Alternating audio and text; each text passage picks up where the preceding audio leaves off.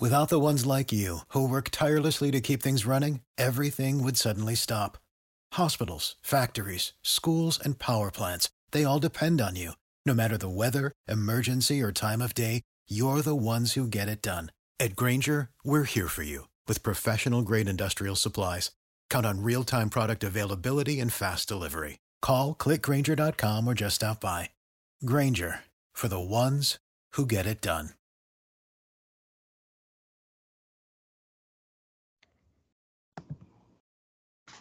All right, everybody. It is Wednesday night, May 18th, 2022. This is the Mindless Wrestling Podcast. I'm your host, DJ. Uh, we are now a part of the Chairshot Network. Extremely proud to be a part of that and happy to be rocking along. For those of you that have jumped on board the last three episodes, we appreciate you. Hope you enjoy it. Hope you're having a good time with us. For those of you that followed us over from Anchor, again, thank you for following us. Uh, I'm going to go around the room here. I'm going to start off back by believe it or not, popular demand. We got some great feedback. We had Nicole on last week, and we're very happy to have you back with us again this week. Nicole, how are you doing? I am wonderful. My head no longer hurts after the past two days of hurting. What'd you do to your head? No, I just woke up with a really bad headache, and it just kind of stayed all day uh, until like the end of my work day. that, that, yeah, probably, that didn't have anything to do with work, did it? It really did not okay. at all. Are you prone to migraines? Yes, I am. Yeah. Okay. Yeah. My, my girlfriend's prone to them. That's why I asked. So it's, she gets them and she does. She gets them the last two days. So I, I know what you're going through just from, you know, watching her perspective. And from the Rob the Genius podcast, the minister of truth, the father of facts and mm. figures, the deacon of data, Mr. Rob, how are you, sir? Good, good, good. And uh, Please excuse the uh, chewing because I'm eating dinner while we're talking here. We're actually we're breaking a record here tonight. We're getting an early start. We usually don't start till somewhere between 7:30 and 8 for recording, and it is before 7:30. I'm very proud of us. Uh, very excited because we may go a little bit long tonight. And last but certainly not least, Jason. Jason, how are What's you, up, sir? guys? Well, welcome so, back. So, what do y'all want to talk about? We're gonna give it just a minute here. I think we lost Nicole. No, I'm here. I had to, oh, here. Oh, okay. to tell my husband something real quick. Okay. okay. Before we get into everything, because we've got a lot to go over tonight, I wanna I wanna start the show by everybody kind of throwing their socials out there. Um, first of all, like I said, we are the Mindless Wrestling Podcast here, part of the Chairshot Radio Network now. If you want to go back and you're having a good time, you're liking the episodes, you want to go back and listen to some of the archive stuff, feel free to go back on uh, anchor.fm or look on Spotify, the Mindless Wrestling Podcast. Uh, a lot of you folks did that recently. I appreciate the heck out of it. Uh, for those of you that are finding us now and you want to go back and listen to that, feel free to. Uh, myself on Twitter for now, because I'm going to change this. I'm at the wrestling pod. I think I've met the is it the mindless pod or the wrestling pod? I never checked my own Twitter. Hang I think on. it's mindless pod. Uh, yeah, it's at pod. the mindless pod on Twitter. Um, I'm probably going to change that because that's my personal Twitter. I may actually open up a specific um, Twitter page for the podcast itself, but uh, that may take me a little while because I'm terrible at this kind of stuff. Jason, sir, throw your throw your socials out there. Uh, you can find me at Jedi Fett, J E D I F E T T, because uh, I made it up when I was 11. Because what what if Boba Fett had a lightsaber? uh-huh. So. And Nicole, how about you? It is Cole Danielle 88, C O L E D A N I E L L E 88. I talk about everything and nothing. And finally, Mr. Uh, enjoying dinner over there, Mr. Rob. Yes. All right. Um, Twitter, I am Rob the Genius with spaces in between, or R B O N N E one. Uh, where do you want to know where those come from? R B O N N E one was the first email address, email username I got back when I was in college, way back in like 1995.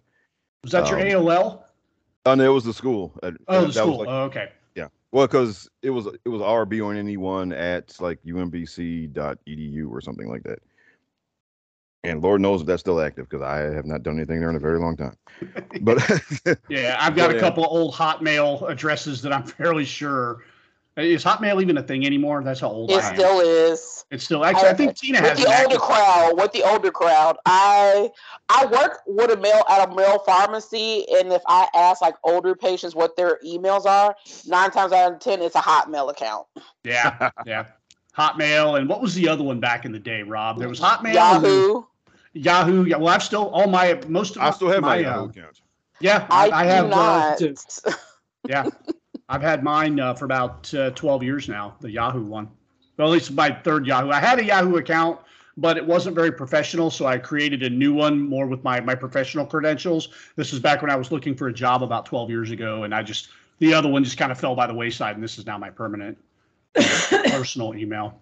So, all right. So to start off the show last uh, this week, we're going to handle a little bit of in-house business. If you caught last week's episode, last ten minutes of the show, um, Jason was uh, you know kind of kind of checked out a little bit. He was watching the Celtics game, and all of a sudden, disaster struck. Um, Nicole, eh, eh, give tell us what happened that, that caused Jason to, to, to do what he did, and then I'll I'll clue everybody in. I believe it was like the last two minutes of the game, and the It was the last were 11 up. seconds. It was the Oh, last- 11 seconds was- well, sorry, sorry. the last 11 seconds. well, let's just say Bobby Portis of the, uh, I was going to say Timberwolves, that's Minnesota. Sorry, um, the Milwaukee Bucks got the ball and kind of just zoomed past some folks or went through a crowd of fo- a sea of folks and scored and end up winning the game. So what followed was I'm pretty sure Jason dropped an F bomb, and then his camera gets slammed down and it's staring what at what I assume is the floor or his couch or wherever he was podcasting from that night. And next thing you know, Jason drops right out of the uh, Jason drops right out of the episode, just out of nowhere, man. Be, be over over that whole situation. So we need to have a bit of a disciplinary meeting. So I'm gonna Jason, you know, step step into the office here, sir. Uh, So- yes, yes, yes. So, Jason, you, you realize we have a, a responsibility to the listeners, right? We do. We do have a responsibility to the listeners. However, I'd like to quote the great Vince Lombardi. His his outlook on life was you you worry about three things. Your your God, your family, in his case the Green Bay Packers. In mine, it's my God, my family, and the Boston Celtics. So where my my priorities are always a little out of whack this time of year. So I just beg, beg everyone's forgiveness. I come All right. around around WrestleMania season. Don't worry. Green Bay Packers. Yeah, most times he's usually here, and, and and I can understand your sports team losing, but I'm going to put this into a little bit of perspective. Last week, Mr. Rob was in mourning. He was in pain, Jason. He was in absolute pain over his queen losing the SmackDown Women's Championship. It wasn't game three of the semifinal hockey puck tournament. It was the SmackDown Women's Championship. Now, I fully expected Rob to take PTO that day. I expected to get a message from Rob. It's Rob say, "Look, man, I'm hurting. I, I, can't, I can't, I, I can't do this tonight." But no, Rob, Rob was dedicated to the cause. He was dedicated to the show. He was dedicated to the fans. He, he ground through. He came through. He said his piece. And, and I feel like if Rob can do that, if Rob can soldier forth in that much pain over over over Charlotte, not only losing the SmackDown Women's Championship, but having to scream in front of all her fans and where Rob can hear her scream, I quit. That's emotional trauma, Jason. Like that's genuine emotional trauma. And let me add, let me add. That is not the first time. Last year, okay, last year on a Monday night, my queen was cashed in on by that damn superhero Sweet lady. baby Jesus. Okay, that was on a Monday night.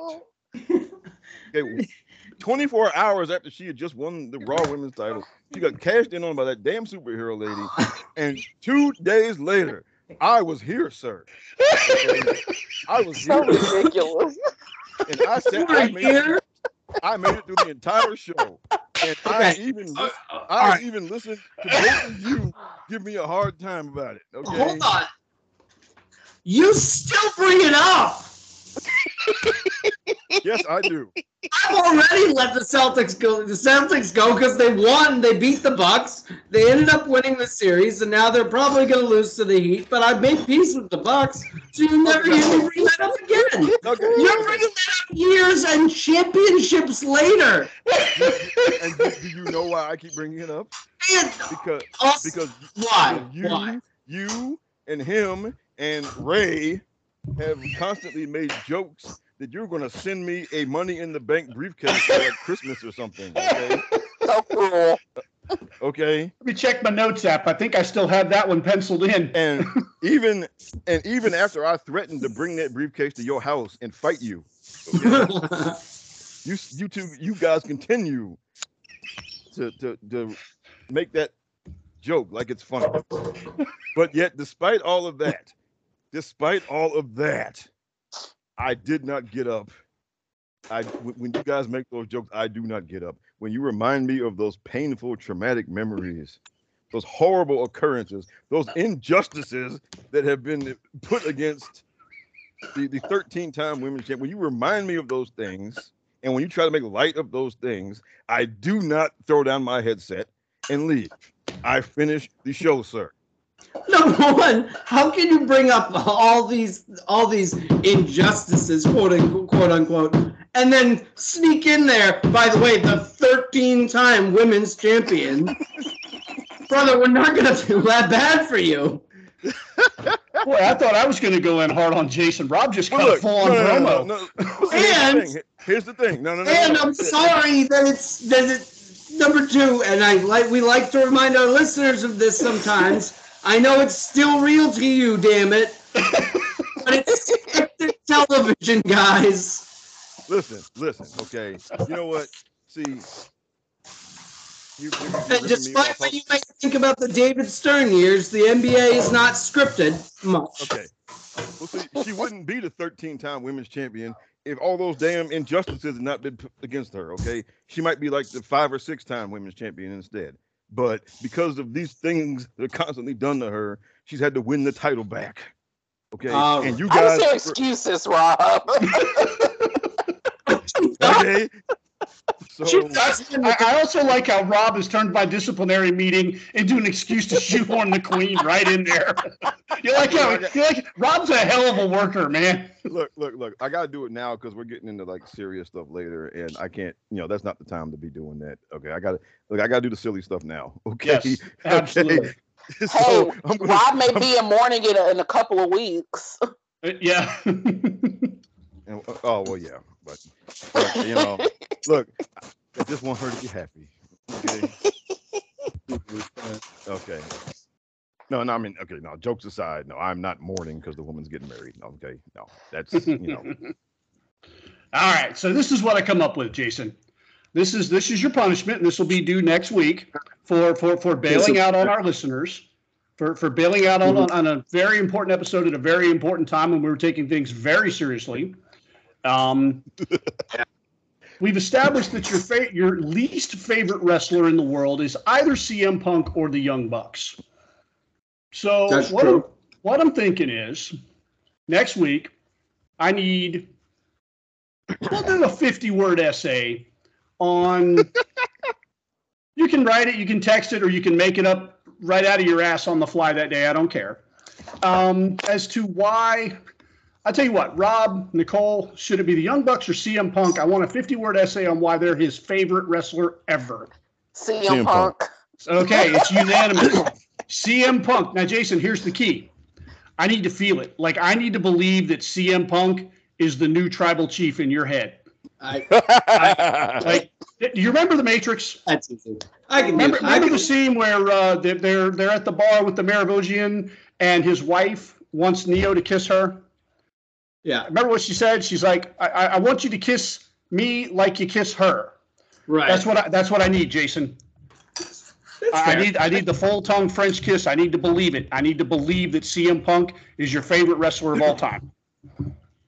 Uh, unlike him, unlike him, I can put people over and not whine about it. So oh, All right. So we will have that next episode. We're going to see just how thick Jason can lay it on. Uh, if you want to catch that, that will be next week, first thing right out of the box. All right, so we've got our fun stuff out of the way, and let's segue into the next segment while we're talking about people who ba- bailed out of work early. Um, the, the the news this week is apparently Monday night, Sasha Banks and uh, Naomi had some creative differences, and it was announced what fairly well on live TV that they decided to just cut and run for them. I haven't seen Raw yet, so I'm going on what I read. Yeah. Um, yeah. Rob, you want to fill us in a little bit more? Okay, so all right. Um, so Raw started. Now, first, first of all, before we get uh, get going here, a big fu to Mr. Sapp for like for leaking the show lineup. He's been doing that for like for Raw and SmackDown for like the past month and a half. And that's that stinks. Okay, let me just do that first. All right, but so that's what happened first, right? This, this the lineup got leaked and people start thinking, oh, they're going to have the, the main the main event that was listed on the lineup sheet was a six pack challenge, right? You know, Naomi, Sasha, Doudrop, Nikki, Becky, and Asuka.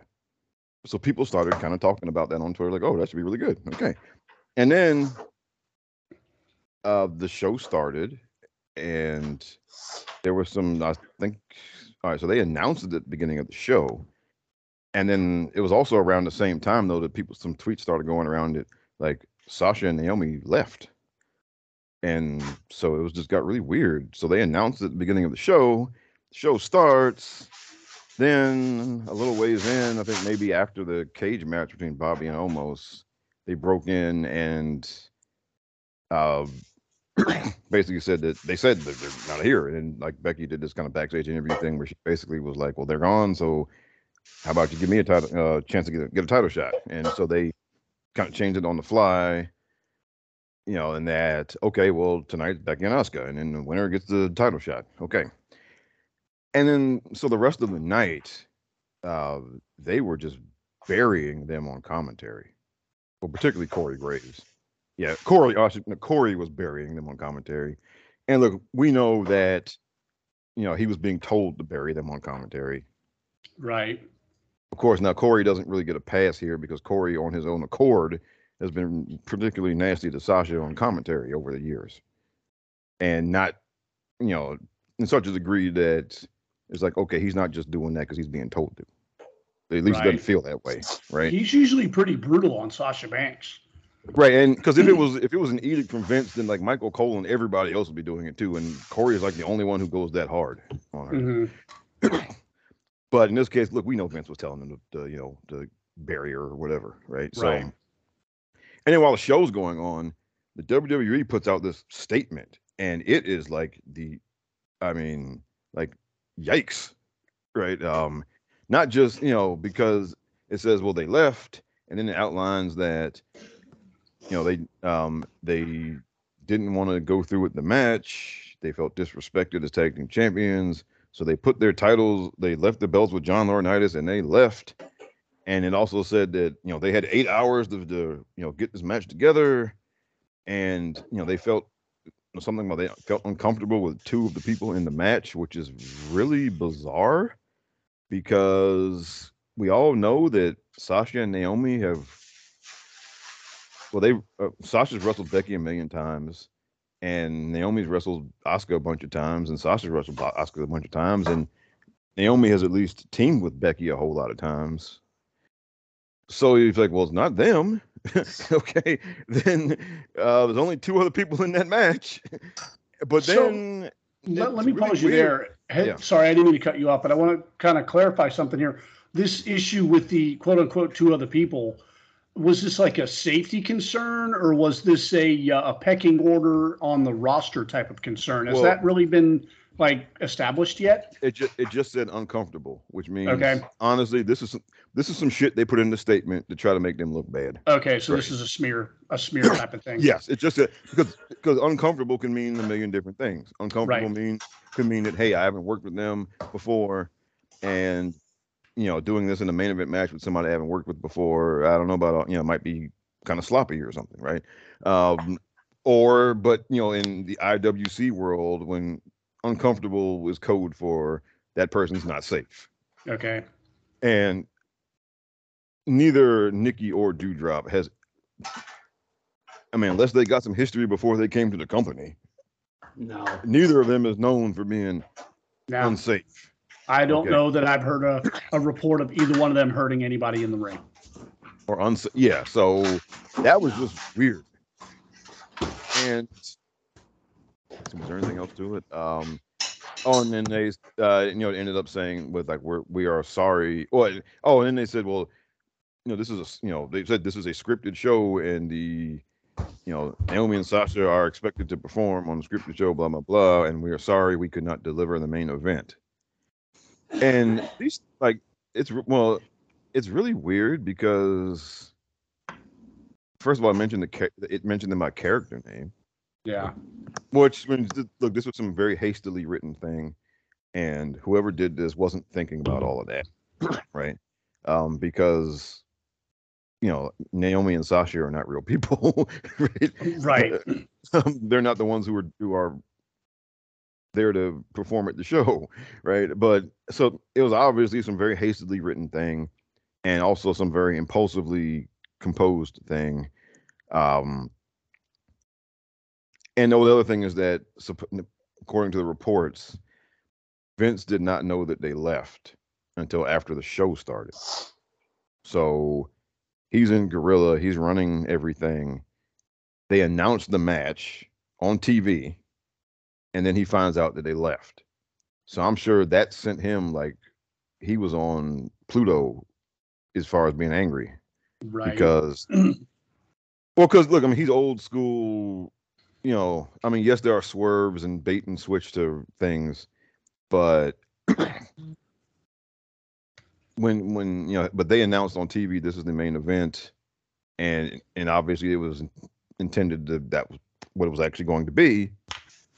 Um, and then for it just to not happen, um, look, I'm sure. Look, he he probably got, he got super pissed off, um, obviously, and so whatever, you know, basically he took his his his whole filter or whatever or things that would normally keep him in check from doing something like that. Those are completely deactivated, and you know, and he just decided to rain hellfire and brimstone down on them for doing this. Okay. Uh, now it looks like now also now according to according to the reports, um, the issue was that they didn't want to be slotted into a, basically a couple of singles matches on the pay per view because they're the tag team champions and they want to defend the tag team championships, whether it's on the pay per view or not. But that's what they want to be doing. They don't want to be getting slotted into singles matches while they're the tag team champions right. and partic- particularly singles matches where look, I mean, Naomi was going to lose to Bianca, we know that, Right. and uh, and there there are room there are rumors that Sasha was going to face Ronda. I don't really believe that because I don't think they would waste that at Hell in a Cell. We're going to come back to that. We're going to come back to that and talk about that aspect of it a little bit more in a Okay. minute. I want to go around the room and get everybody's thoughts on the announcement and then more specifically the um the WWE release, the press release on it. Uh, Nicole, let's start with you. I've been seething for like the past two days. I'll bet. I'll bet.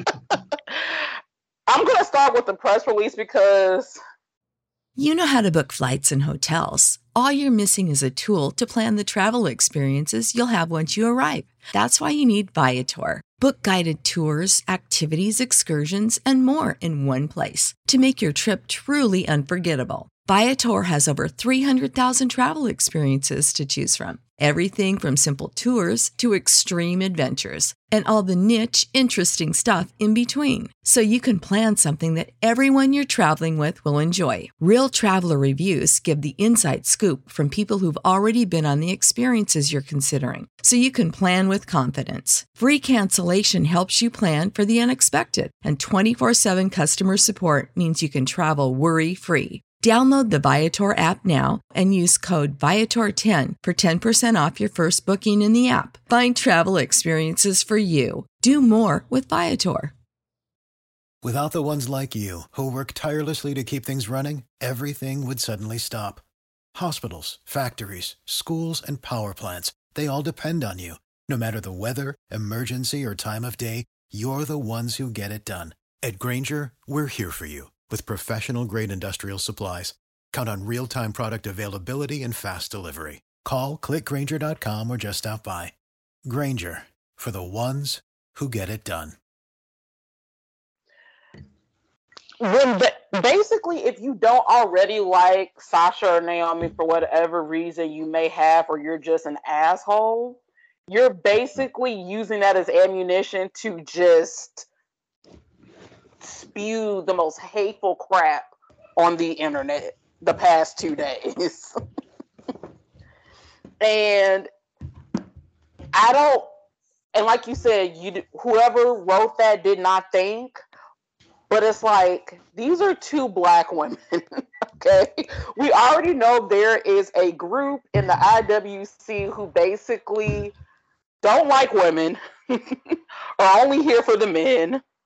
They have an issue with anybody who's not their fave. and they have a particular issue with people of color. and as soon as that as soon as someone as soon as that release was thrown out there for everybody to see like clockwork. And it just infuriates me because it's like, yeah, you can be mad as a owner of a company and put a statement out, but at least be thoughtful in what you put in there because these are still two human beings who already get enough shit on the internet as it is. This just made it worse. And yeah. basically, a lot of people I follow spent most of like yesterday and Monday night reporting hateful like speech on Twitter, trying to defend not even not even just defending them as like performers, but just people just being disgusting. And it looks bad. Thankfully, I've I've avoided most of that. Most of the takes that I've seen have been I've seen both sides of it, and thankfully, even the the side that is more friendly to WWE. It's not necessarily that they've been they haven't been nasty and disgusting towards Sasha and Naomi in in that respect. So uh, either whether I've just kind of filtered my my stuff out properly or what, it's I've managed it's just, to avoid the worst of that. It's just some people that like retweet stuff to like make other people aware, like, hey, report this tweet or report this person's page. Ah, okay. So you kind I kind of see it through that way. Okay. People are like, hey, report this, report this, and you're just kind of like, this is all on my feed. Thank you so much. Yeah. like I already wasn't irritated enough about this. Yeah. Now, what are your thoughts on the situation? I mean, let's let's take it at face value. We're assuming this is a a, shoot and not a work, and that these girls legitimately got mad about something, took off. What what are your thoughts there? Just you know, kind of uh, in in summary. My thoughts in general are just like it wasn't just something that just like the okay i know this is kind of going back to the statement but they had eight hours. I feel like it wasn't just eight hours. I feel like they were i feel like most of that time was them trying to figure out like hey let's come to an agreement. Okay. Right. And i feel like also something like we know we don't really know anything. Let's start there first and foremost. We're going based off of the statement what has been put out there from the dirt sheets and all this. I feel like there's more to the story, and it's not just oh we don't want to do the storyline because of the tag belts. I feel like probably some stuff was said that was out of pocket. Okay, yeah. Well, and that's it made them be like, you know what? Somebody, there's we're not doing that, this today. right. Somebody told them they needed to what? What was the phrase? Grow up or act uh, professional no, or something like no, that. Fix their attitude. Adjust that their attitude. Fix fix their attitude. That's what it was.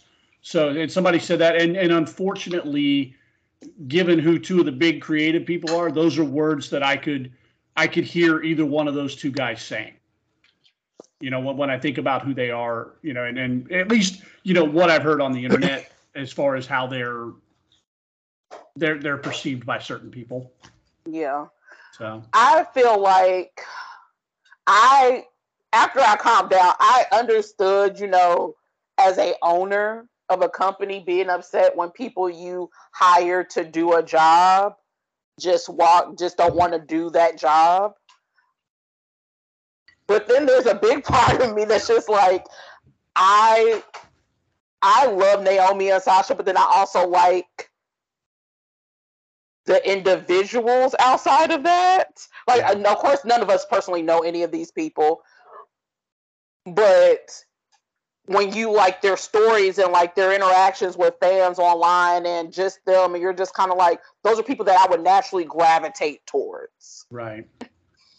I just feel like they were done dirty in this. Like, Yeah. yes, they have a job to do, and yes, they could have easily like if like I feel like this whole thing could have been settled without any of a statement having to go out. Cooler heads could have prevailed, but I also feel like people people escalated some stuff Yeah. because originally, like even like when the statement went, like before the statement came out, people were dropping stuff saying, well, like earlier in the day they spoke with, like the the girl supposedly spoke with Vince. He said, "We'll make it work," and then producers got mad that they wanted to change it, and then Right. that's when the exchanging of words happened. Okay. All it just seems like it's a lot of things. It's a lot of stuff we don't know. There's a lot of people that are involved in this that are not on the up and up, that have a reputation. And I'm Yeah. not talking about Sasha or Naomi. Right.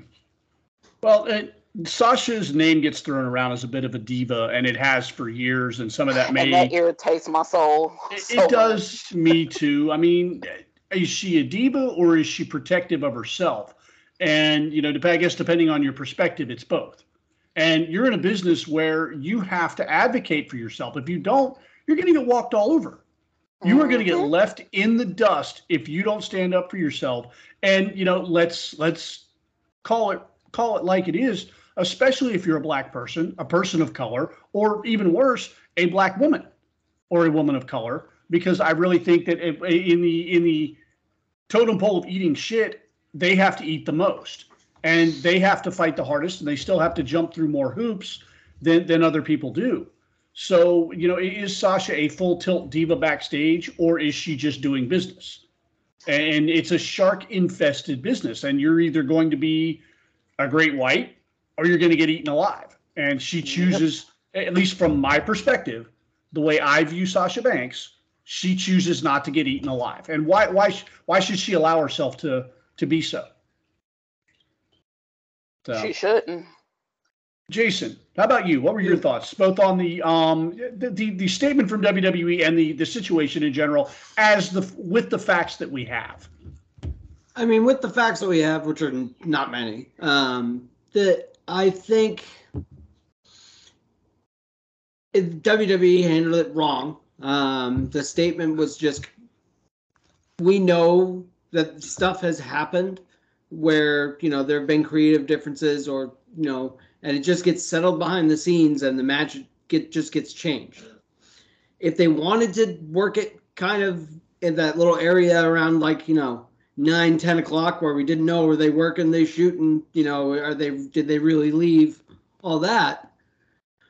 Well, they could have just kept it there, you know, and next, you know, in re- in real life, get these girls behind closed doors and be like, okay, what happened here? Was there a breakdown in the chain of command in terms of what, you know, producers said, what Vince said, you know, conflicting messages about however they wanted to handle this. Um, I feel like there was a clear breakdown in the chain, chain of command there, but the statement was just so over the top. Um, Yeah. And that that blew any chance they had at at um at salvaging this in terms of just hey, just kidding, it was a story.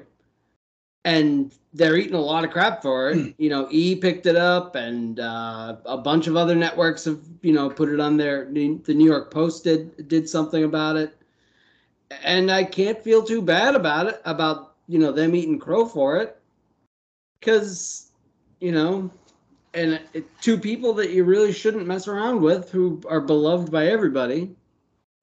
Uh, it's just an unfortunate situation all the way around, and you know, I'm I'm not gonna sit here and defend them on it because they screwed up. I mean, if I play devil's advocate, I we were talking about it earlier, you know, privately in the Discord. And we, I was like, okay, devil's advocate. Maybe this is like strike 15 with Sasha being a diva about like, no, I don't want to do that. And Vince was just like, you know what? Enough. And he puts out the statement. Well, the problem with that is, as far as I know, this is strike one, if if that, for Naomi. And she is catching all of this stuff that, you know, Nicole so eloquently talked about. And that is just patently unfair and ridiculous. Um, it it's just I don't know. It, it Yeah, they that- handled it. They handled it wrong, and they're they're eating crap for it. And I can't feel bad for them. Yeah. Uh, this is this has turned into a PR nightmare for them. If, if like I said, if E is picking this up, um, you've got. I've tried to look at this from multiple angles, and there there's so many facets and layers to this. Like I can look at the talent defending themselves, standing up for their convictions, and to a degree, I can even agree with the convictions because the they are the women's tag team champions. This is a a an accolade that Sasha herself fought for for probably longer than they needed to. This should have been like a hey, we would like to have women's tag team champions. Oh, hey, that's not a bad idea. It sounds like her and Bayley like had to really sell this idea to Vince McMahon, which in what 2019, almost 2020, just sounds ludicrous to me that, that women should still have to beg for stuff like that. Yeah. Um, but that's where we are you know, and maybe that, maybe some of that, as we've talked at great length, maybe some of that is on the fans. Hey, Brian, can you turn Maybe that air off? there is a just not enough people. You got too many people saying they want women's wrestling and not enough people actually watching women's wrestling. And, and that's a whole discussion for another day. We've had that on past episodes. We're not going to go down that road tonight. But if you're going to implement women's tag team championships, by God, make them mean something. You know, put them on women who are going to be on TV, defending them regularly, going to put them on and defend them on pay per views regularly. Otherwise, why have them? Like, why go through this whole thing to make these belts, make this tournament, crown these women to, you know, uh, what was it? Uh, the IIconics, as Rob likes to say, they won the championships, the belts, and then went into witness protection. Yep. You You know, only saw them every once in a blue moon in a backstage segment. Right, and that was it. So if you're going to if you're going to implement these titles and you're going to have this accolade, you ought to use them. And your tag women's tag team champions ought to feel important. And when you've put the time and effort and energy into them, like Sasha Banks has, that's important to you. Like that's a personal thing, you know. And I can see where she would take that very personally. Looking at it as a manager, I think this whole situation, both from them and from WWE could have been handled a hell of a lot better. I am not a big fan of anyone walking out on their job.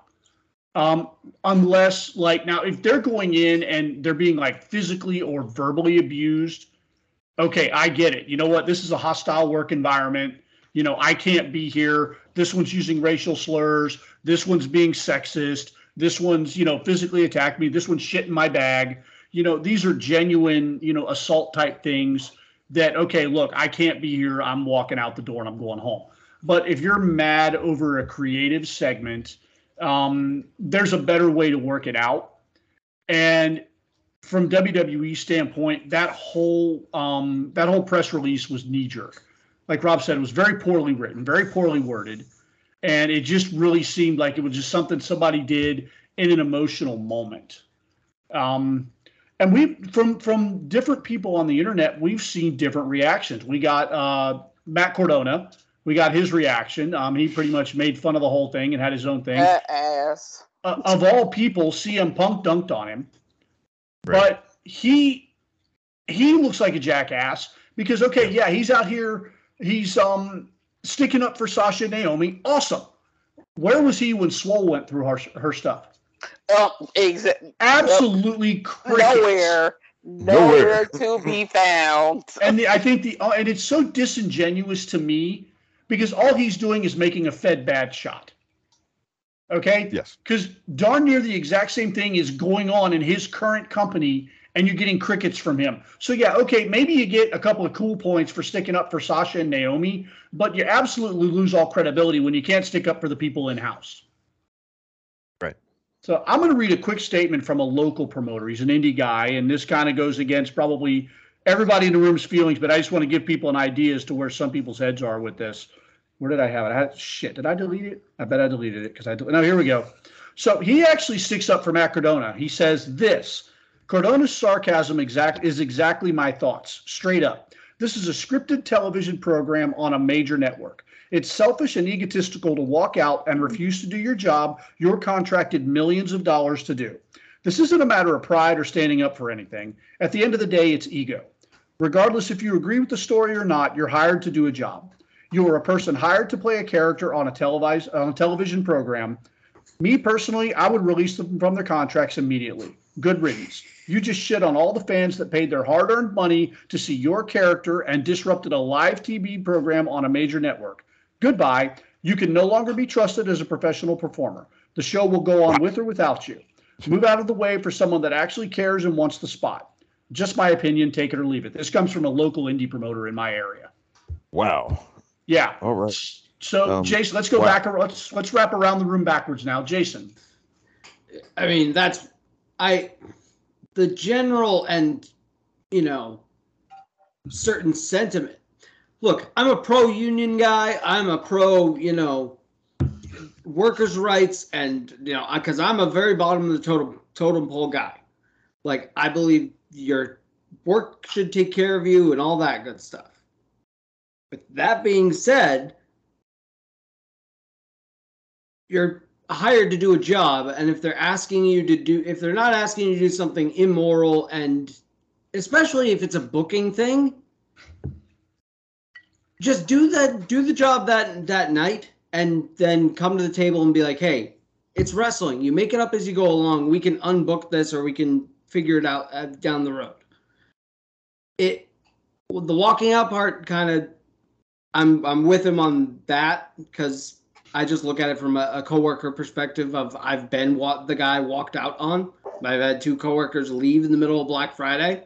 So I'm like, Oh shit. okay. Oh, that's the Well, pits. And you're in retail, Bubba. Yeah, exactly. So I'm like, from that perspective, I kind of go, okay, I'm with you. But I mean, that guy laid it on way too strong. And just like you hired to do a job, they'll release you from your contract. It's like, no, they're still human beings. You want to talk to them and come to some sort of agreement or whatever before you go nuclear, man.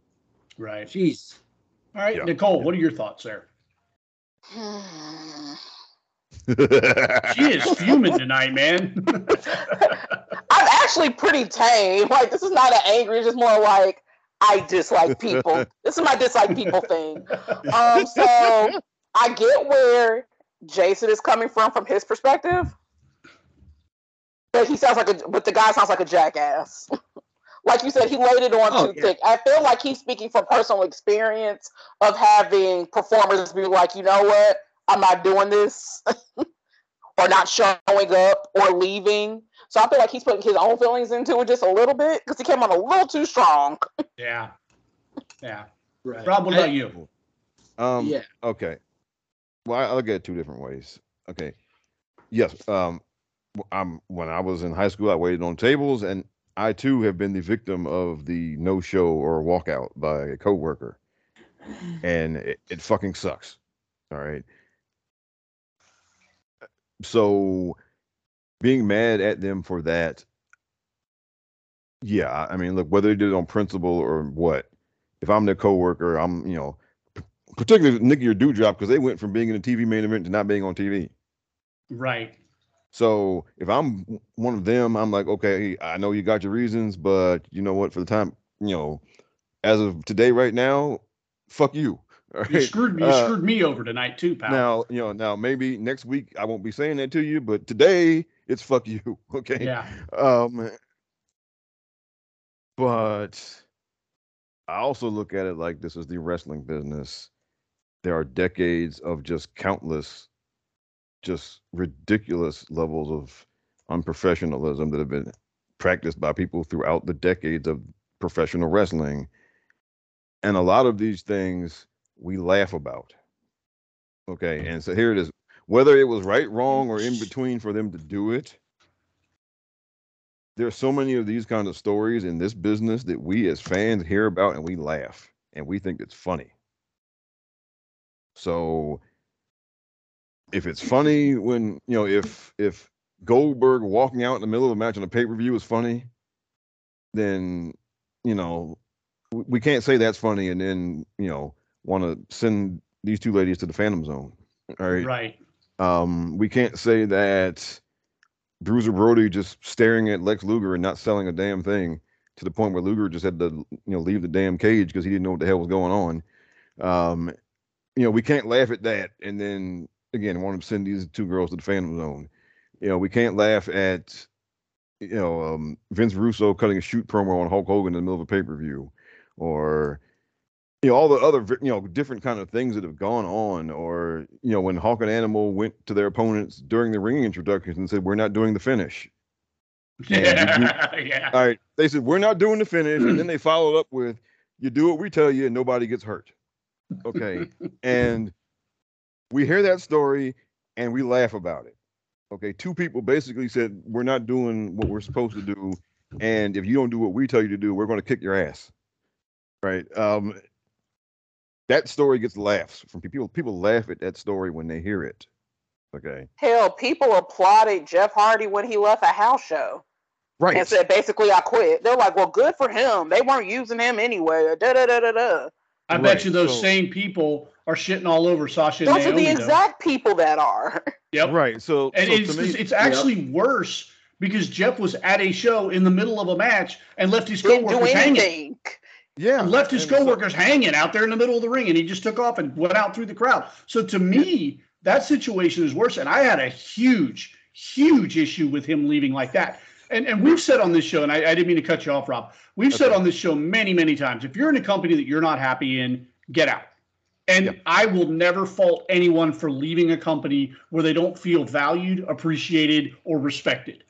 You know, I will never fault anybody for that. But if you leave straight up in the middle of a match and walk out, or like that shit that uh, Austin Aries did to John Morrison a couple years with the with the Impact uh, World Heavyweight Championship, where Oh yeah. Johnny hit him with the finish off move, pinned Yeah. him, and like right after the three count, Austin Aries stood up, no sold it, and just walked out like like nothing. I'm like, well, uh, how more unprofessional? Like so, as Rob was saying, to Rob's point, in the history of unprofessional things that wrestlers have done, this doesn't even rank.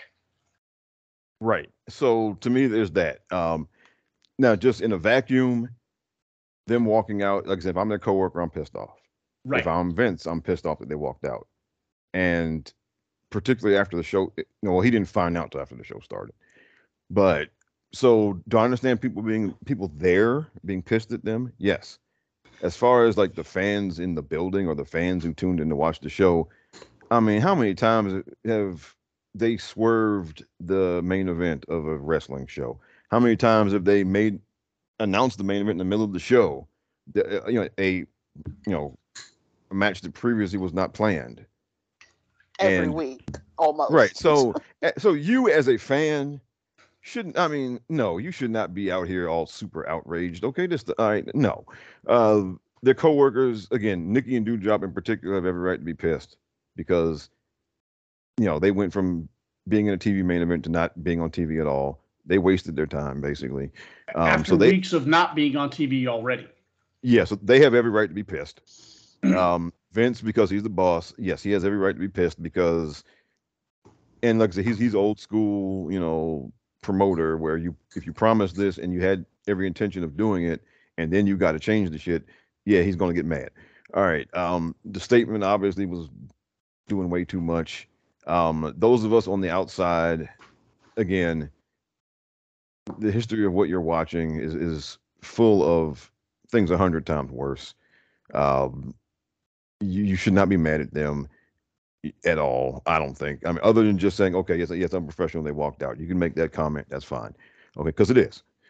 And, eh, but you know, but then, you know, I said this on Twitter. I said I'm I'm a big supporter of not going to work for me, brother. And now the, of course, the one thing is, if you're going to go as far as to walk out, then you got to be willing to deal with whatever the consequences are. Um, and so, I mean, that's real. All right. I mean, so if you know if that means you get yelled at by Vince later on this week, then you got to sit there and you got to take it. Um, right. If if he decides that okay, well, well you're going to be losing those tag team titles because you know because of that, well, okay, fine, you got to take it, right? Um, but as far as us here, did they do something to you? yeah. I mean, I mean, did, did they do something to you? you know, I mean, um, they didn't do anything to me, right? Yeah. I mean, okay, I mean, um, so yeah, I mean, it's okay to kind of it's it's okay to generally comment on again, walking out is unprofessional, and it's fine to say that okay, they shouldn't have done that. And again, it's fine for Nikki and Doudrop to be mad that they didn't get their match because of this. That's fine. It's fine for Vince to be mad because the show got got you know because basically because Vince is one of those like really kind of when it's time to do something like me like when I get my mind set that okay this is what's going to happen at eight o'clock this person's supposed to be here at eight o'clock we're going to do X Y and Z at eight o'clock and then if you know, and then if I'm all once I've gotten the frame of mind that okay, that's what's going to happen, and then if somebody comes along and goes, well, no, it's not happening because it's not happening until tomorrow. Yeah, I'm gonna be like, well, what the fuck is that, right? It de- Um, derails your whole train, doesn't it? Yeah. That's So- why that's why Rob didn't like hanging out with me and my wife too much because we fly by the seat of our pants. oh no, man. But Now, um, certain but- things, you got to have a plan, though, and you got to stick to the plan. Yeah. No. Oh well, me, well me, like okay, if you know, if if if we don't have a plan for the day, or if we if we don't have a plan, then then it's fine taking it as it comes.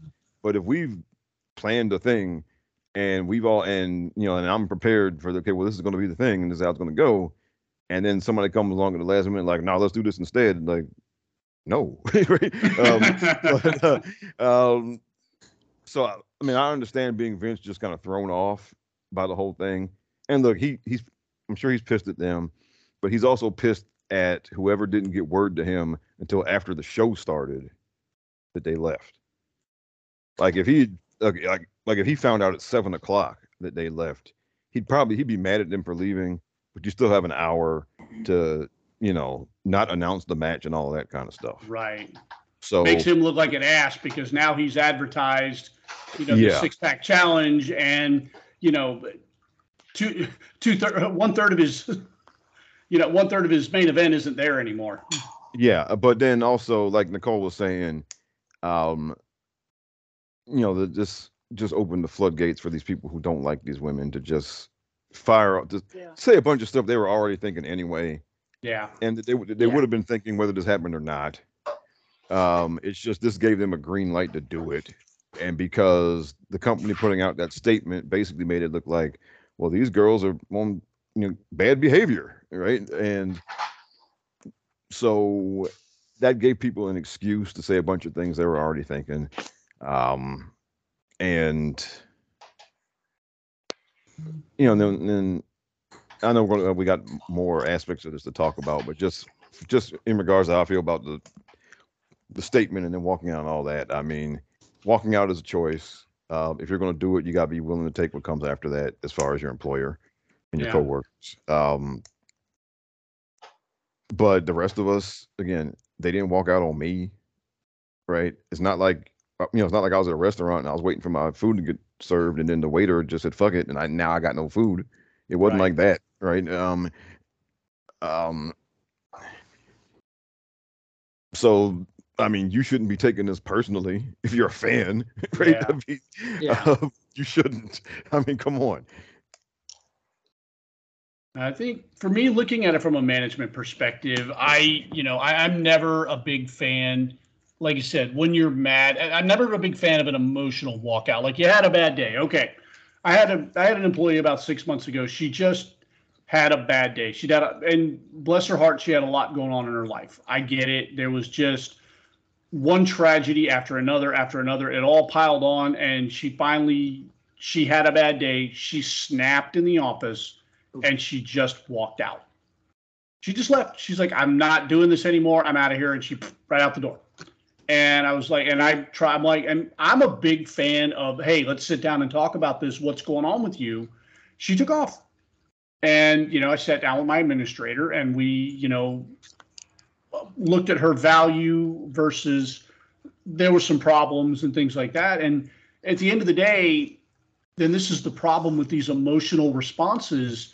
She had regrets. Like by the time she got home, she thought about it for a day. She was on the phone with us the next morning saying, "Look, I made a mistake. You know, I, I, I just I was irrational and just had so much thoughts in my head." But at that point, the damage was done. And this just piggybacks on what Rob was saying. If you're prepared to walk out, like if you feel that strongly about what you're walking out for, be prepared to stay gone because that may very well happen. And for anybody out there thinking that WWE, and this is not a knock on Naomi, not a knock on Sasha at all, but if anybody thinks for a moment that WWE is going to miss a step without the two of them, I, it, as much as I love the both of them as a fan, I'm not so. Um, my judgment isn't so cloudy to think that WWE is going to take some huge monstrous hit for this. And there are definitely people out there that think that you know this again. We're back to. I, I there was a guy today the in the thread that I just read you from the uh, from the guy that posted that statement. In there was like he had like almost 200 comments on that post, and um, you know one of them was like, "Oh, WWE is going to be dead in five years. You watch." I'm like, pal, WWE is going to be dead in five years has been going on for about 40 years. And you know, when I think back at all the times that they've kind of done stuff like this, I don't think they've done anything as blatant as they did with the press release on Sasha Naomi. But I remember a time when Vince McMahon um, very loudly proclaimed on Monday Night Raw that Marty Jannetty would never be seen in a WWE ring again, and he guaranteed it. He had brought back Marty Jannetty for an angle with Shawn Michaels, and it looked like it was leading up to Marty turning heel on Shawn and those two feuding. Well, then Marty ran into some legal trouble. WWE was kind of because again, every time a wrestler gets in trouble, WWE's name gets brought up, even if what they got in trouble for has nothing to do with wrestling. So they they distanced themselves from Marty very quickly. And you know, Vince, you know, said on live air, I can guarantee you, Marty Jannetty will never step foot in another WWE ring. They did something very similar with the Ultimate Warrior back. They they hyped the Ultimate Warrior's comeback about 20, 20 something years ago they finally buried the hatchet, brought him back. There was this big fanfare with the Ultimate Warrior. He was back for a few months. And then, at least the Warriors side of it was his father had passed away. He had asked for some time off. Vince told him no. Warrior took it anyway. Well, Vince made it very public that he fired the Ultimate Warrior. So there have been instances of similar things, but nothing to this magnitude. And I just have to wonder I, this is why I believe in my heart this whole press release was just knee jerk. Again, Vince being emotional, and if he if he gave the green light on it, just it was just emotional. It was ill timed, and now it's caused. As Robin Nicole brought up, it's it's now given carte blanche to people to to have you know some pretty nasty and ridiculous takes, and and that's that's problematic, and that's a bad look for WWE right now. Yeah. And um, so I guess you know what I've tried to do today is because another big question has come out of this was why were they even booking? Why were they going to book that match anyway for Hell in a Cell? And you know because you know because Sasha and Naomi are tag team champions. Why are you why are you going to put your tag team champions in those matches? And that they're going to lose but why are you going to even do that on a pay per view when they could be having a title defense on the pay per view? Right. Um, and so I've tried to kind of just put it together like, well, why would you do that? Um, and well, I don't know if we wanted to hit this now. We wanted to, wait to talk. Let's go ahead and hit it now because I have a thought, and I'm, I'm going to let you finish your thought, and then I have a, a, theory as to why why they may have gone this route. Go ahead, Rob. Okay, so and I, have been kind of rehearsing this in my head all day. So, and of course, that means I overthink everything. So, but um, it's like this. All right, if you look at what's best for the the roster, what's best for the show you want to put on, right? Uh, sometimes those are not those are not the same thing. Um, what's and so now Sasha and Naomi have been on this run together. It started like at the end of February and they started teaming up. They've had various they've had tag team matches against different you know you know uh, women tag teams. They've had singles matches against members of those tag teams. They've been on this run since the end of February through WrestleMania and all the way up until now. And so now we've all been looking at this like this is great, right? And Sasha and Naomi have been looking just like like basically a mission to kind of uphold and restore the integrity of the women's tag team division. And like you said, this was a this has been like a passion project of Sasha's and Bayley's since well they, they started on it in basically in 2018 was that was Ronda's first tour basically in WWE. Ronda was on a Monday Night Raw, and so Monday Night Raw, even though her being there resulted in them having more women's matches on Monday Night Raw, Monday Night Raw was kind of the, the Ronda Rousey experience. Mm-hmm. And if you were not part of the Ronda Rousey experience, they were everyone else was being put in these kind of tag team and six woman tag matches all the time. And basically they were just kind of meaningless. They were just you know matches for the sake of matches, right? And so you know Sasha and Bayley were part of the group that got put in those matches because they were not part of the Ronda Rousey experience. So you know, they went to Vince and they bugged him all year. It's like, well, look, you need something for all these other folks to do. Um, you know, let's have women's tag team titles. So at least all these girls who are getting put in these tag team matches have something worth, you know, being in all these tag team matches over. Mm-hmm. And it took them a year to convince him to do that. Um, but of course, we know Vince barely cares about men's tag team wrestling. so, yeah. um, you know, um, so this was always going to be a tall order, and like we've talked about in the show here before, um, depending on who's holding the belts, if somebody who's already important is at least one member of the team, then they'll get on TV, they'll get defended, you know. But if not, then they go into witness protection, like the mm. IIconics, like uh, Carmella and Zelina. Yeah. Um, even even Rhea and Nikki when they were champions, they were well, they were on TV, but as far as the thing, the titles were in witness protection. And that was more of a prop just to get them to split up anyway. That ended up being like a whole weird thing. Yes, and and you know, like you know, the, the one you know, and so it's we've been through that up and down with these titles, and it looked like they had finally found the sweet spot, really, where you know, you had two people who you had one. Well, Sasha, of course, is extremely important. So if she's holding, if she's a member of the team, they're going to get on TV and all of that. Um, and Naomi is very popular in her own right. So these are, you know, so it looked like they'd finally found the sweet spot where you had two women who were, you got to put on who you're going to put on TV, and you know they can do so, and they can do something good with this. Now, what I you know now y'all know I've been doing this whole thing where I've been looking at the YouTube numbers all year. Mm-hmm. Um, so basically, the conclusion I'll come to is that people love Sasha and Naomi as individuals. They love seeing them together, and they love them teaming together because you get to see them together. But the fan base at large, I don't think is really all that interested in the integrity of the women's tag team division. So if you are booking the pay per view,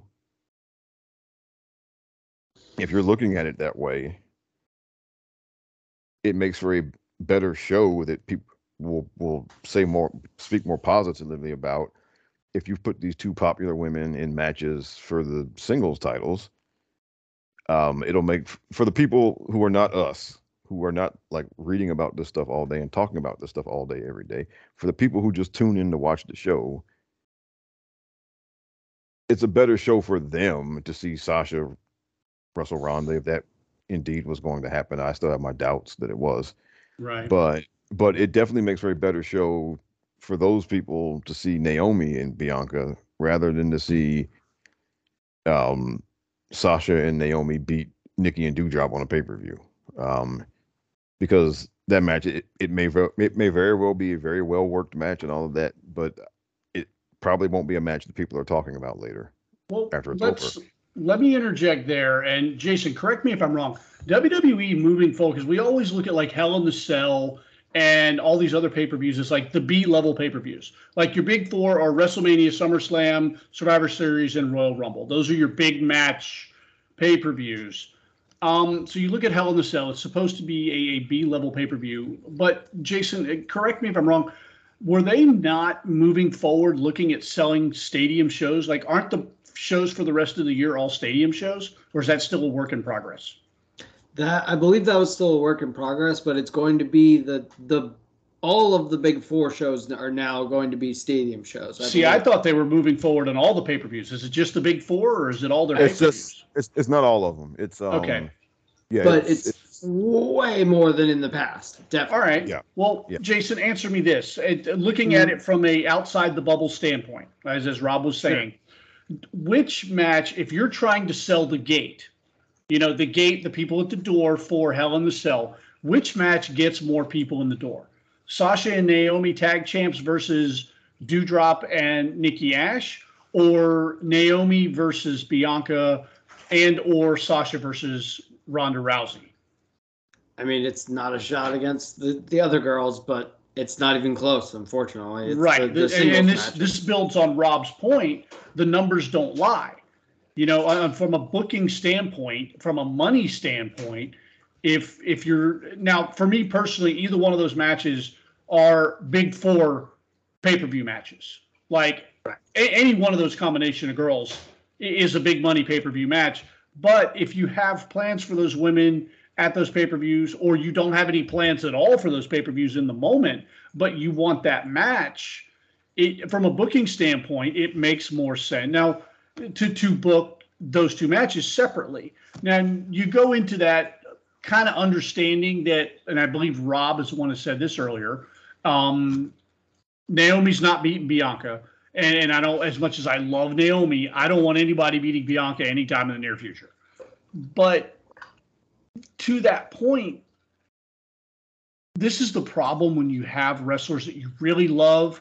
Somebody's got to lose. And no there's a lot of women on the women's roster that I love, and I don't want to see any of them lose. But if they're going up against Bianca, I'm going to choose Bianca 99 times out of 100.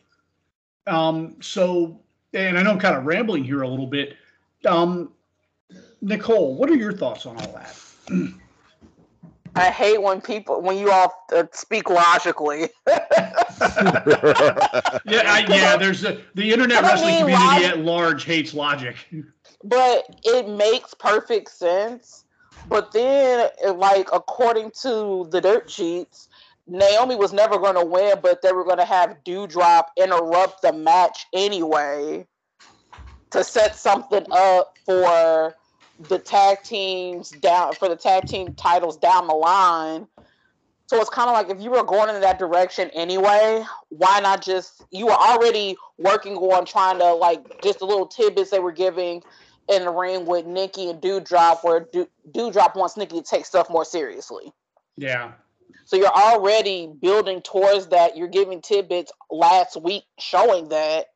It's like if your end goal is just to have her interrupt the match anyway and then set up something, then yeah. why not just set that something up now? Right. And, and that's where a meeting with Vince probably if these were his intentions or this was creative's long-term 2 to 3 month plan, if those girls weren't informed of that and they're just looking at the what is the next pay per view in three weeks? Uh, well, because yeah, Hell in a Cell is on June fifth. Okay, That's so we're two. looking at three weeks out. So if these girls are only looking three weeks down the road, going, why in the hell am I in a singles match that I'm going to lose when we have tag, tag team championships that could be defended and we could get two more women on the show? But if they're not looking two to three months down the road with those championships, it, eh, would, was there a breakdown in communication somewhere? It probably um, was. Yeah, and I think um, I could very easily see it being one of those things where once this is put in front of them, they're kind of like, okay, um, well, I put it this way, I can, I can understand being them being suspicious mm-hmm. about this because, okay, this looks like another kind of backdoor way to de-emphasize these tag team titles again Yeah. because you're going to put us in these singles matches and then there's nothing promised beyond that right because you know the next show is money in the bank and that's the stadium show because so then you got you got another excuse you know well we you know you know that you know booking them versus Nikki and Doudrop at a stadium show isn't a stadium show match right And they were probably Yeah. going to use them in Money in the Bank anyway. And Why, Right. wouldn't, why wouldn't you? Right. Well, yeah, and that's the well. So then, yeah, I'm I'm guessing either one or both of them was is going to be in the Money in the Bank match. Um, so then that's another month on the pay per view where you're not going to have that. Then, then you got SummerSlam, which is also a stadium show, and so at that point, you know, again, not promised because last year they didn't they you know they had a SummerSlam was a big stadium show. They had a bunch of matches and they did not have the women's tag team titles defended on that show, and they could have, you know, um, but they didn't. Uh, they now they they did have Alexa Bliss versus Eva Marie, and if, if you're saying, well, why the hell would they do that? Because Alexa Bliss is a bigger pay per view interest getter than having whoever the women's tag team champions were at the time in a, a tag team match. It's the, you know the same principle basically. So there's always going to be an excuse to not have a women's tag team title match on the pay per view. Yeah. They are always going to have an excuse. So the only way to not fall into that is you got to stop the train before it gets rolling. Right. And can I also just throw something in here? Um, they've been advertised like just Asuka and Becky going back and forth about who's going to be number one contender. It's like y'all been basically since Asuka came back hinting at like they're going to go back and forth. Like we want Bianca, we want the title. Why have a six-person tag match when literally it's right there? It's between those two Yeah. you can Right. still hold Becky away. You can still keep Becky away from the title. It's like last night was going to happen eventually. Why not just have it happen as it did Monday night as was going to happen anyway? right and and mm-hmm. Or they look, could and have even kept Doudrop and Nikki in the match because Doudrop is a former women's champion. They just could have added somebody else. They could have threw Carmella in This- there as another this- former champion. This whole thing was so pathetically avoidable, and they should just be holding every L on this. Yeah, from a Yeah. PR standpoint, WWE needs to eat the L, and you know, let's let's move forward. I th- personally, I think as we can maybe I don't I don't know if there's any other angles we can hit this from, but as we circle back around and kind of bookend this whole thing, I think at the end of the day, cooler heads are going to prevail. There have been worse things happen behind WWE closed doors where people have ironed it out. People, I mean, look at the situation with Ali. Ali was on Twitter begging for his release, turned down a, a spot in the Royal Rumble. That's how bad he wanted out. Like he said, no, I don't want a spot in the Rumble. I want out of my contract. This is where we were with Ali. Now Ali is on regular TV, and according to Rob today, he's back on the he's back on the touring loop, yeah he sent out a tweet saying here yeah here i'm you know I'm basically i'm back on the road and he back in the road. So if they so if they could iron things out with Ali over a much, in my opinion, a much bigger creative disagreement, then I think they can iron this whole thing out with with Sasha and Naomi. I think this is literally one meeting away from okay, what are we doing? Why did this happen? What do we need to do to fix it?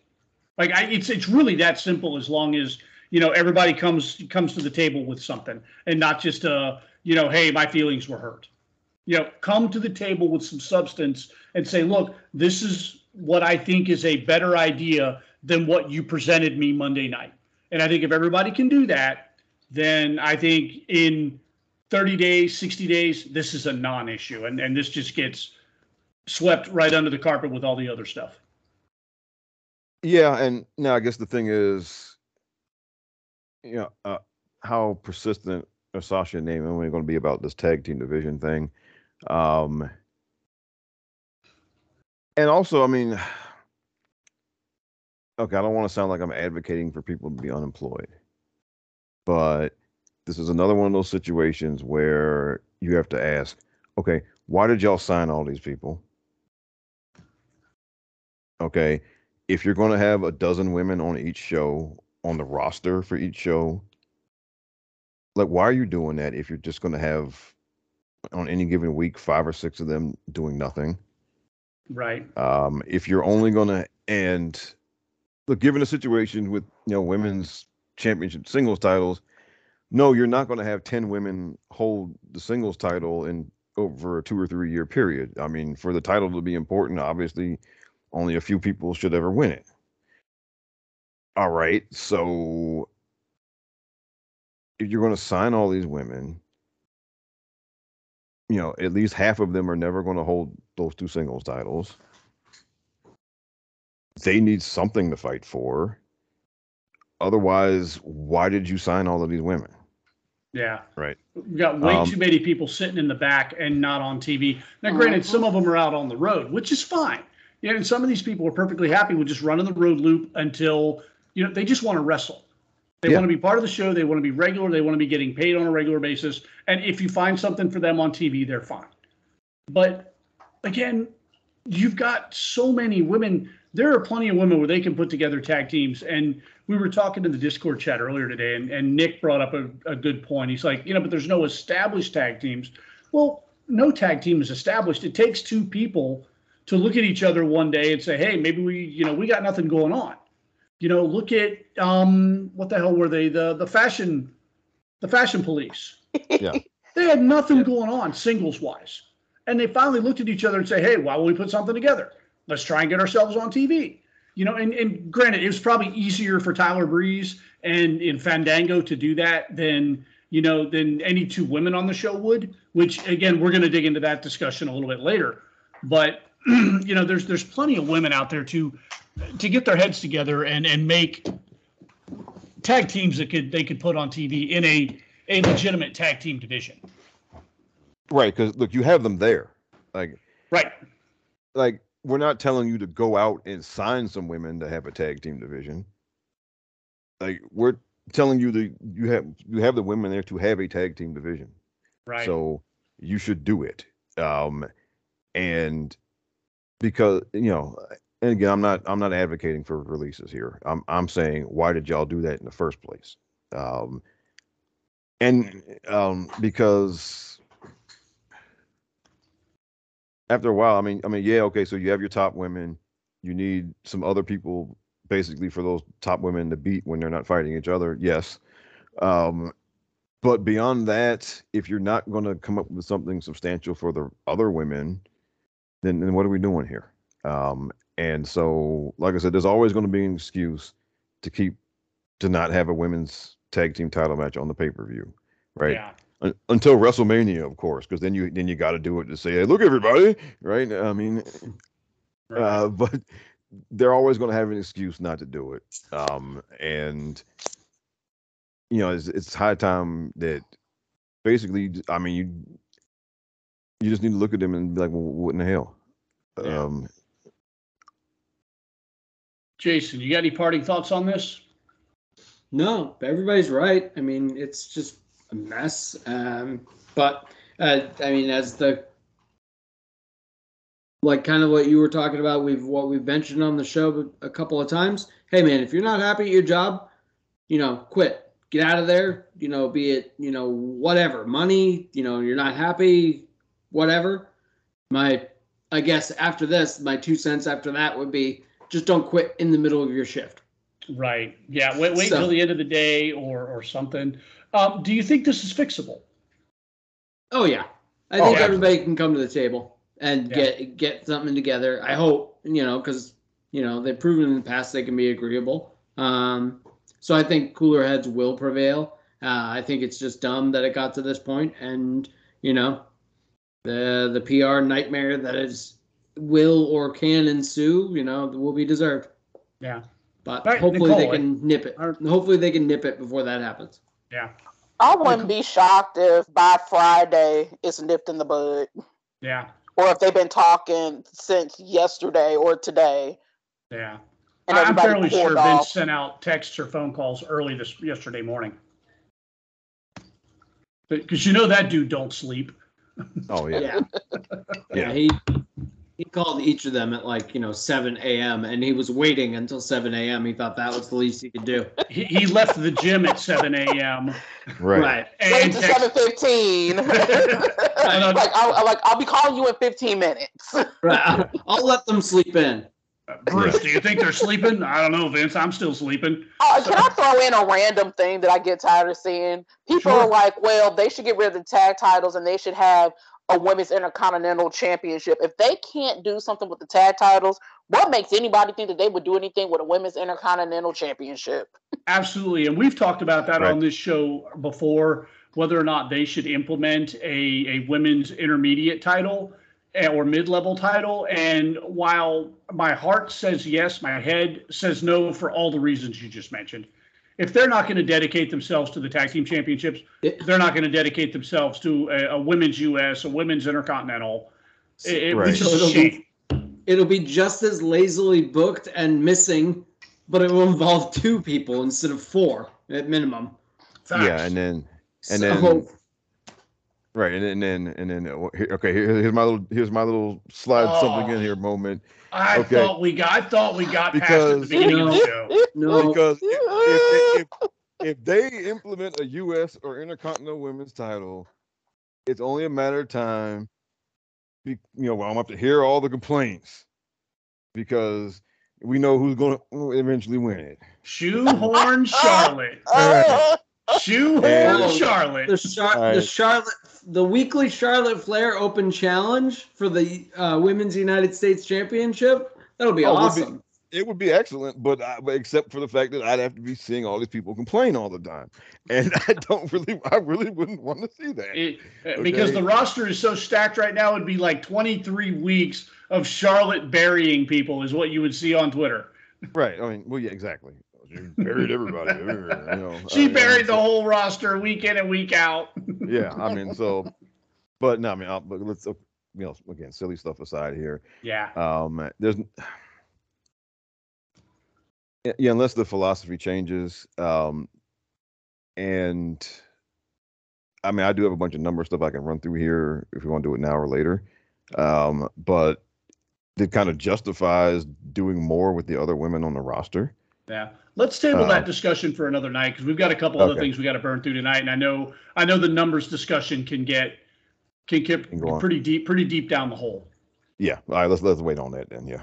So let's piggyback off what we've been discussing and pick up kind of where we left off last week. We started a dialogue last week about some comments that uh, Athena, formerly known as Ember Moon in WWE and NXT, uh, had made about her her time in NXT, her time in on the main roster, and it, it's we failed to bring up some things that her discussion brought to light. And we, started off down that road and then we kind of diverged and it kind of turned into i won't say a burial of her per se although i think we this panel unanimously agreed that while she's a fantastic wrestler and she had a fantastic entrance she she failed to kind of give us more character but that really wasn't the discussion that we meant to have or that we wanted to have and uh, some things that she had made a, comment about were that she sat through a two hour creative meeting where basically all the women were told to look a certain way, dress a certain way. And that just speaks volumes to a larger problem, not only in WWE, but in the wrestling industry. This is a very visual medium. And there's going to be a lot of people that feel like it's very sexist towards women. I would argue that it is sexist both ways um, because there, there's a reason why for decades guys in the industry have been called body guys. Um, that, that term that term is there for a reason, and it's basically a guy who looks good without a shirt on, standing in his underwear in the ring. And there are a lot of body guys who were put in the ring because they look good who couldn't wrestle worth a shit. Um, but Nicole, I'm going to let you start here because you had made some some comments about um, identifying with what she was talking about being a, a dark skinned black woman. And I want to kind of jump off from there and, and kind of get your thoughts on that. Well, just like, well, uh, let me get my thoughts together here. Sorry, I know I put you on the spot there. It's Oh no, you're fine. But just from like the whole two hour thing and dressing a certain way, and it's like you look at like the main roster, and it's like people come in. A lot of the women come in there in jeans, t-shirt, like before the shows.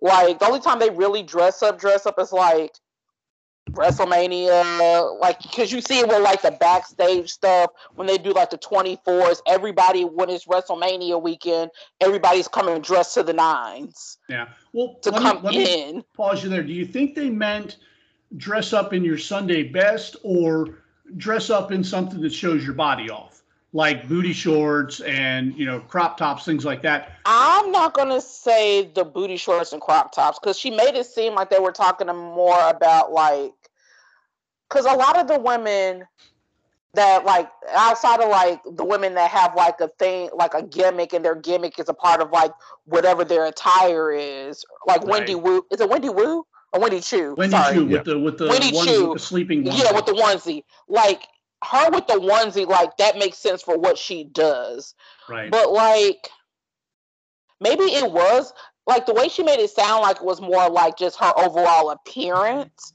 is what she made it sound like like the two hour thing i don't know if it was more she didn't make it seem like it had to be more like her gear because her because her gear that she wore she wore shorts yeah, and like a kind of tank top thingy so I it's thought her gear was very revealing and fla- and flattering to her body. Right, so I'm like, it can't be the gear because she's in shorts and like a like a crop top tank top. Right. So I'm thinking it was more like on like when sh- more of like the like coming your Sunday best, but dress this way, dress that way, you know, look like this or that. Because who knows? Uh, I'm pretty sure, like, if you're just coming in and you're getting ready to do NXT, no one is coming inside like dressed to the nines just to come in to do a two hour show and then go right back home. Yeah. Yeah, no, I think it was more like street. Uh, I think on it wasn't necessarily like the ring gear, but just like like the clothes that they wear during other segments. Like, cause you see the way that you know Mandy and the other girls in Toxic Attraction, they're they're always like, even if it's a promo segment, if they're walking around, like they're always you know dressed pretty revealing. Um, and I I think she might have been ref- more so referring to that kind of thing. Um, because like before when it was still black and gold, you know, NXT, you saw the way that like Mia and Tegan Nox, a lot of them were dressed, you know, flannel shirts and jeans and whatnot, and it wasn't all that.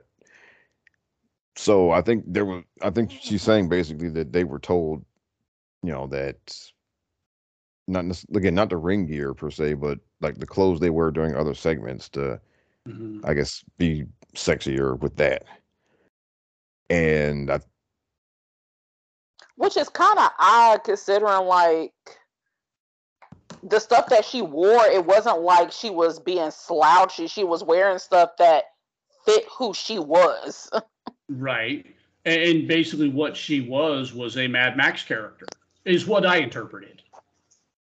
like with the jeans and she was still it's not like she was completely covered up she was still like in jeans or in shorts and like her you know had like a crop top or something on like it's not Mhm. like she was fully buttoned up which i don't understand it's like the girls even transitioning from black and gold to now it's not like like oh even now like some of the girls when they're not in the ring they still dress comfortably. They're not fully covered, but they're not like dressing like Mandy Rose and Toxic Attraction. They're just dressed to fit wh- who they are as a character or a person.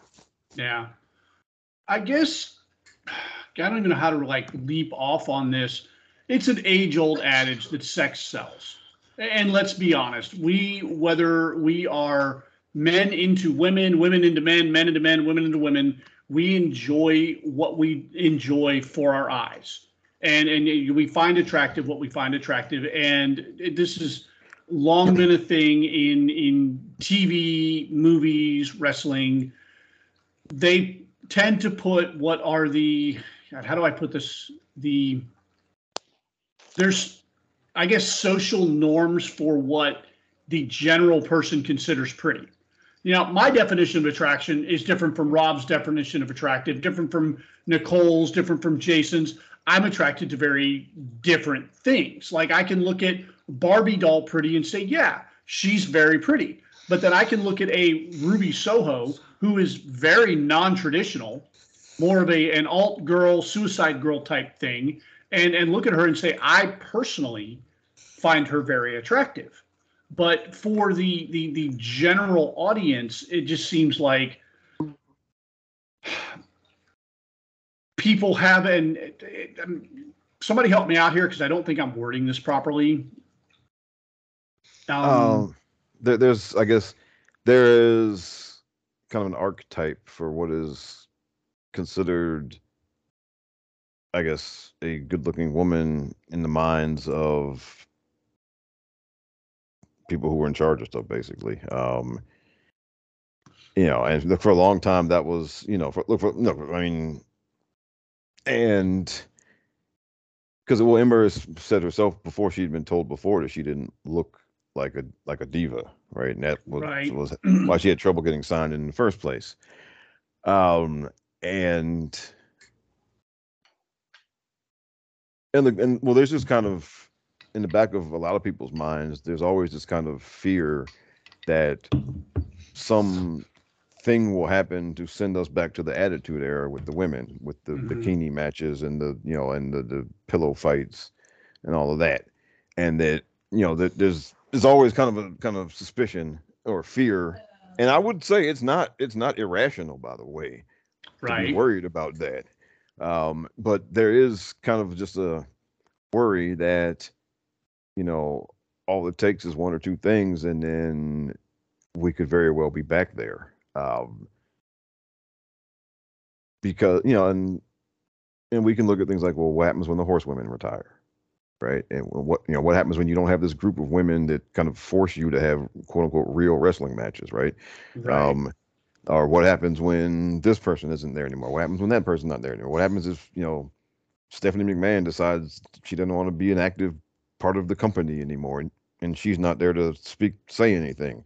What or what you know, or what happens if you know Johnny Laurinaitis gets too much power in the company, or right? And God, I so hope people, that never happens. Right, but I mean, there are these, you know, there are people worried that you know one or a few things could happen and take us right back to that era.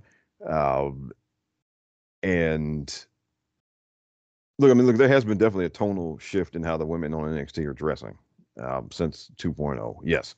Um, and you know, you you got to know it's it's pretty easy to notice. And so if you're her, if you're Ember in this particular case, I mean, so you were there before that happened, and then you see it happen, and then there's a meeting where they, you know, where it was suggested, and of course, you know what that when when they suggested in a meeting like that, they're basically telling you to do it. Yeah. Um, yeah so you see all that going on. I mean, so yeah, I mean, I I can see where it would you know definitely raise red flags for her. Um, and to be honest, um, a lot of the well, and I guess the other thing is that her concerns were just so quickly dismissed by people on Twitter, and that was kind of disturbing uh, because I mean she was immediately branded a hater by a lot of people or that you know well she's just mad because she got released or you know and i think honestly a, a lot of people were upset because look i mean we, we all seen like the timeline on tuesday during nxt and they're just some dudes in particular just be, being just complete horn dogs during the whole show. And she kind of threw some cold water on that you know by yeah. basically suggesting that hey you know what? These girls aren't choosing to do that for you guys. They they were told to do that yeah. And and that kind of puts a damper on things, right? Um, and so that some people did not like that she did that. And you know, and it turned into basically, you know, let's find some way or some reason to discredit what she's saying. Um, and when in reality, we should all listen to what she's saying. And look, if over time her concerns turn out to be unfounded, then okay, right? But we should listen. And she's speaking from her own personal experience, also. Um, and she did mention some of the some of the girls weren't particularly comfortable with that. Um, so those are not things you should dismiss at all. Um, you should think about that, and they should be kind of they deserve some scrutiny for for that because Right. and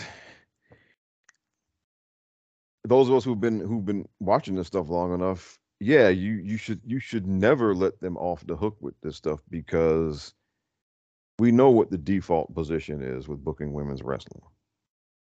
Right? We know the default position is not what they're doing now. Okay? We know that.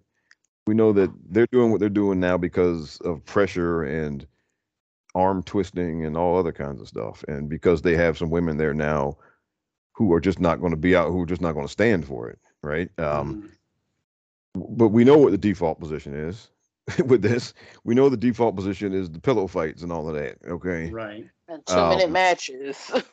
right Yeah. Mm. right and like We- one women's match per show.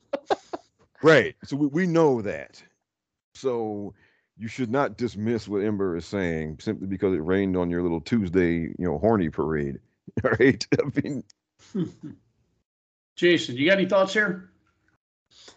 No, I think we're pretty well covered. I've pretty well covered what I've my angle on everything. Okay. Nicole, you got anything else with this? Um, like Rob said, a lot of people dismiss what she said. I was probably one of those people when it first came out. They just kind of dismissed it.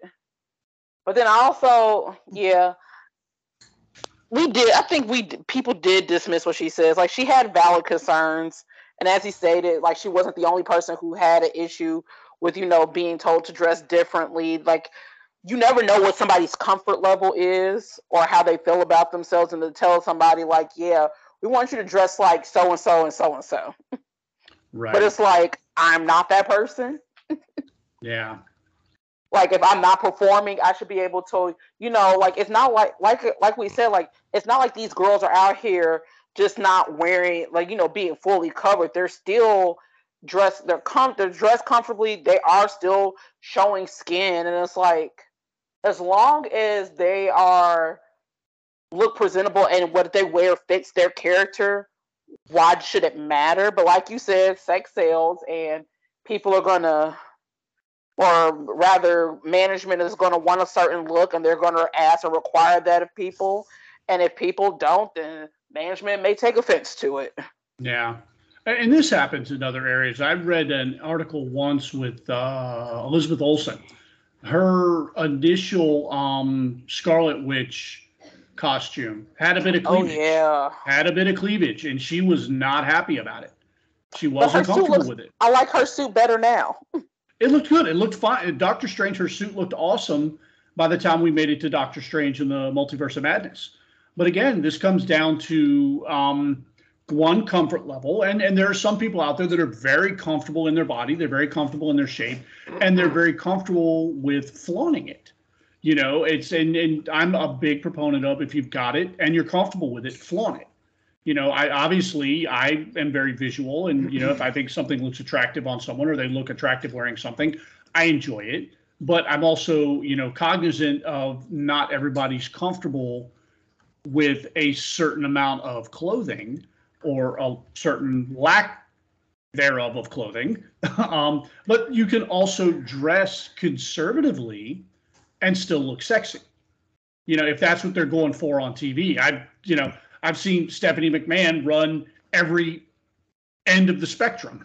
I've seen Stephanie go out there in short, nothing to the imagination leather skirts and look sexy as hell. And I've seen her come out there in damn near calf length skirts, you know, like what do they call them? The uh, pencil skirts yeah and, and in a business, you know, business casual attire and look every bit as sexy. So it's just a very, I, I don't know, it's it's hard to put a finger on it because again, like I said earlier, this is a very visual medium. And this is a medium that has had people, as Jason says all the time, it's grown-ups settling their differences in their underwear. And whether they're men or women, they're going out there in various stages of undress And I'm sure there are a lot of women, and I, I know there are a lot of women who love the hell out of seeing Roman Reigns without a shirt on. Like for Roman Reigns and a lot of women on the internet, him losing that that Shield era vest was the best thing to ever happen to them.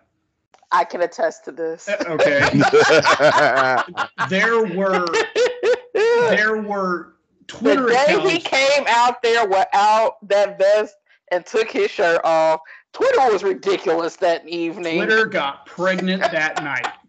They absolutely got pregnant that night. It was ridiculous in the best way. I laugh about it because hey, women are horny too.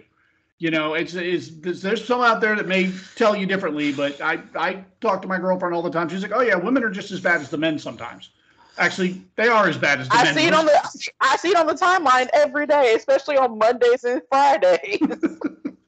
there were whole Twitter accounts dedicated to Finn Balor's abs, not just his abs, but below the belt too.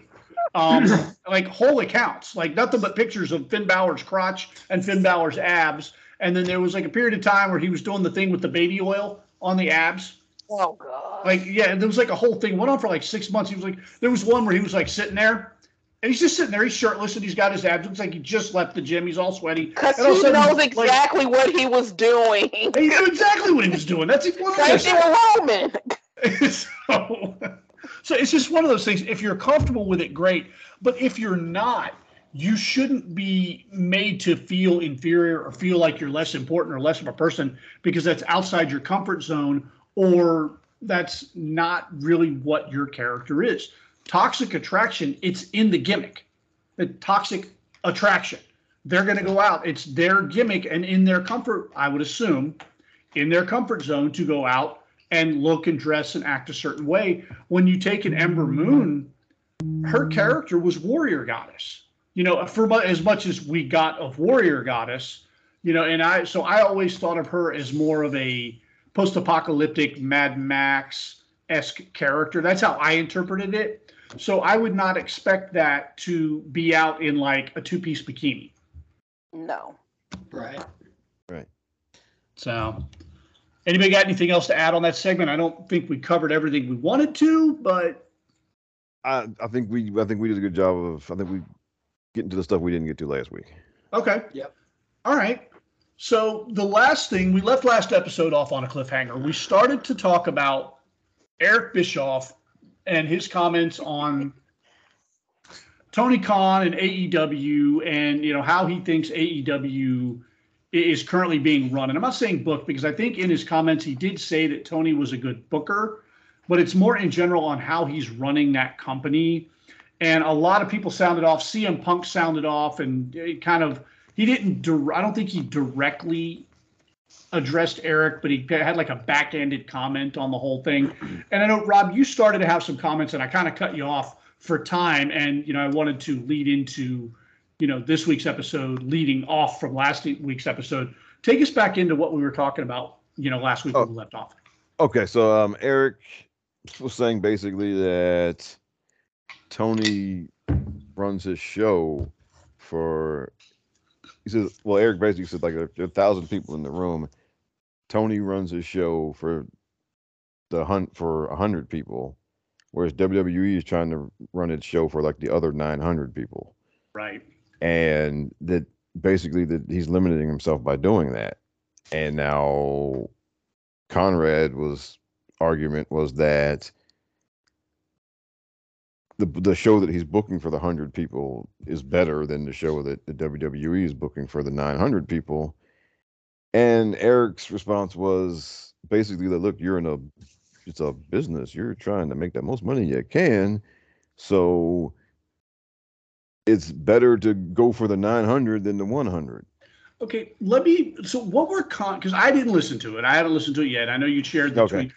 What were Conrad? Because everybody always says, "Oh, AEW is better than WWE." What is your metrics visually? And I, Nicole, do you watch AEW at all?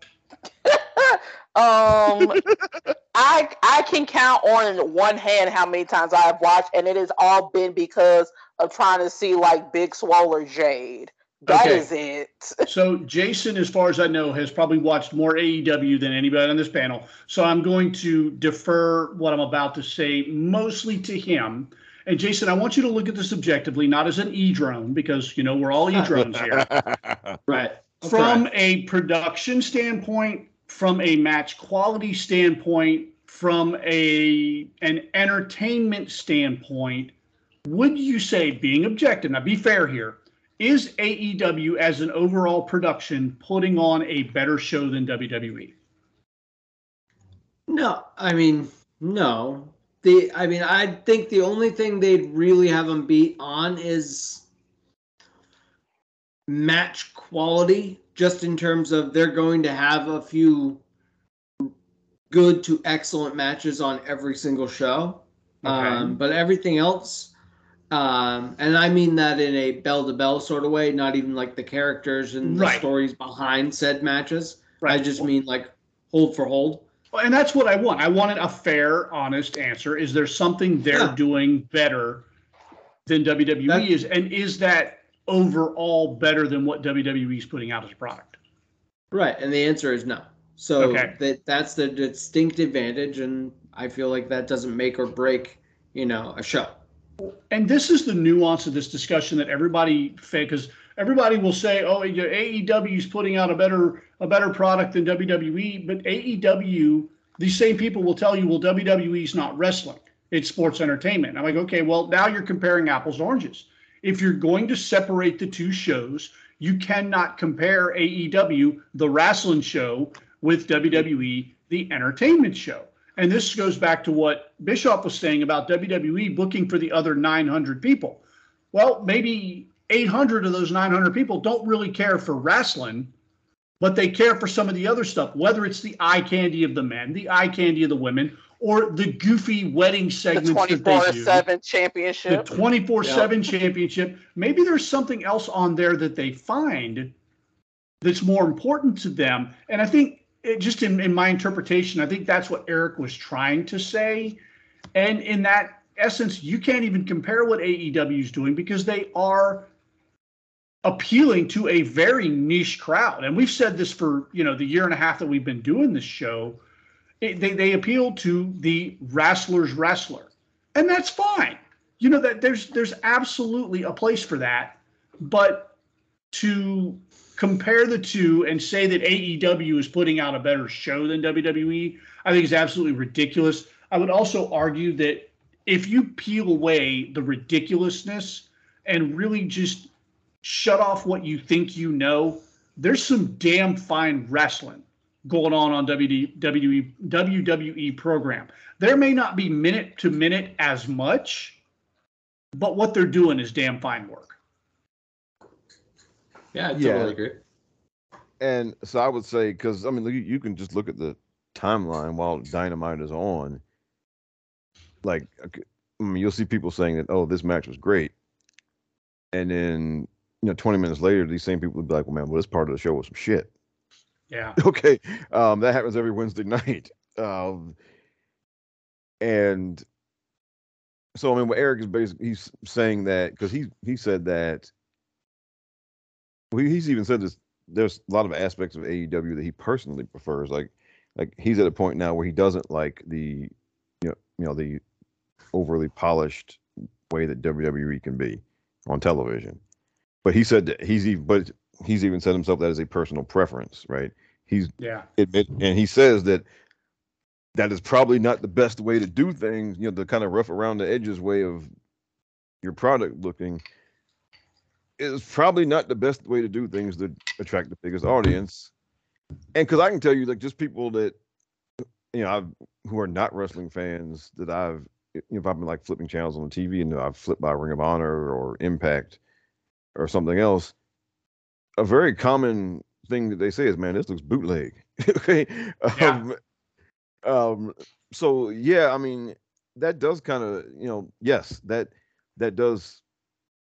You, you there are people you're not going to reach because they're going to look at your kind of grittier product that is suited, you know, that is geared towards this smaller group of people. They're going to people are going to look at be like, like, like, yeah, like it looks bootleg, right? Um, just like I mean, or it's like you know garage band versus bands that play in stadiums right? There are people who really love garage bands and who will go watch a garage band play in the garage and think it's the greatest thing ever. And then there are people who are like man i'm not watching that. I'm not listening to that shit. Yeah. Right? Um uh it is it's the same kind of thing um and i think eric feels that tony does isn't just isn't trying to reach the bigger group of people and they're kind of banking on that well, well for these thousand people that we do these hundred people that we do reach they think we're the greatest thing ever and also we have this kind of cheering section in the wrestling media that is basically has been you know propping us up for three years because they very badly want the wrestling war to be a thing um wrestling war drives traffic, Rob. Well, I know, and wrestling war eventually drives smaller company out of business. Um, yes, um, absolute so, facts. you know, ask, um, ask Ring of Honor.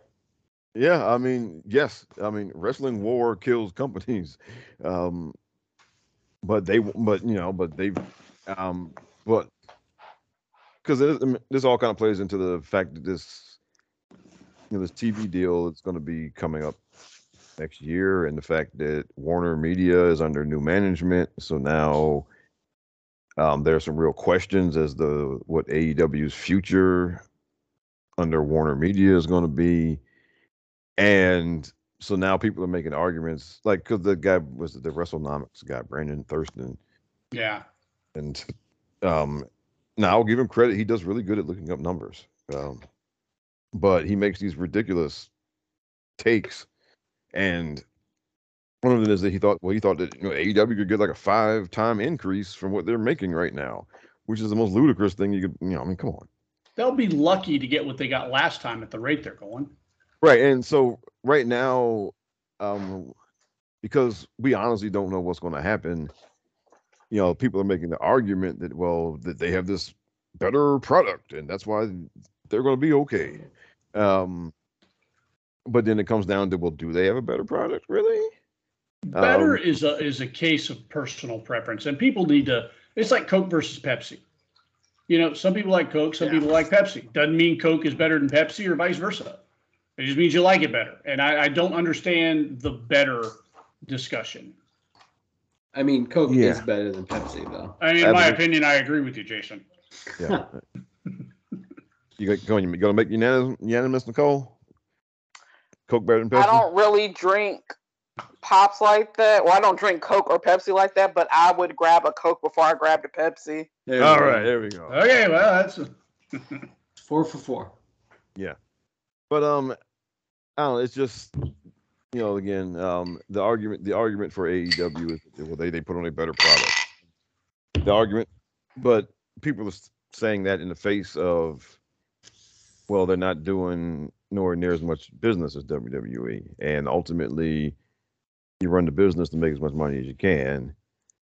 So, I mean, WWE is obviously doing better at that. And then, but again, people go back to, well, AEW is better. And, and it's just a question no, of, with no real metrics as to why they're better beyond their right. own opinion. Right. And then, and, and the metrics mm-hmm. on their overall success are not what they used to be. Um, like if you again, and as you know, we've said before that the actual TV audience number is not particularly reliable, but just looking at like audience kind of trends and whatnot, uh, they've been trending downward somewhat, or at least, or at least flat. Yeah. Over the mm-hmm. past year. Um, so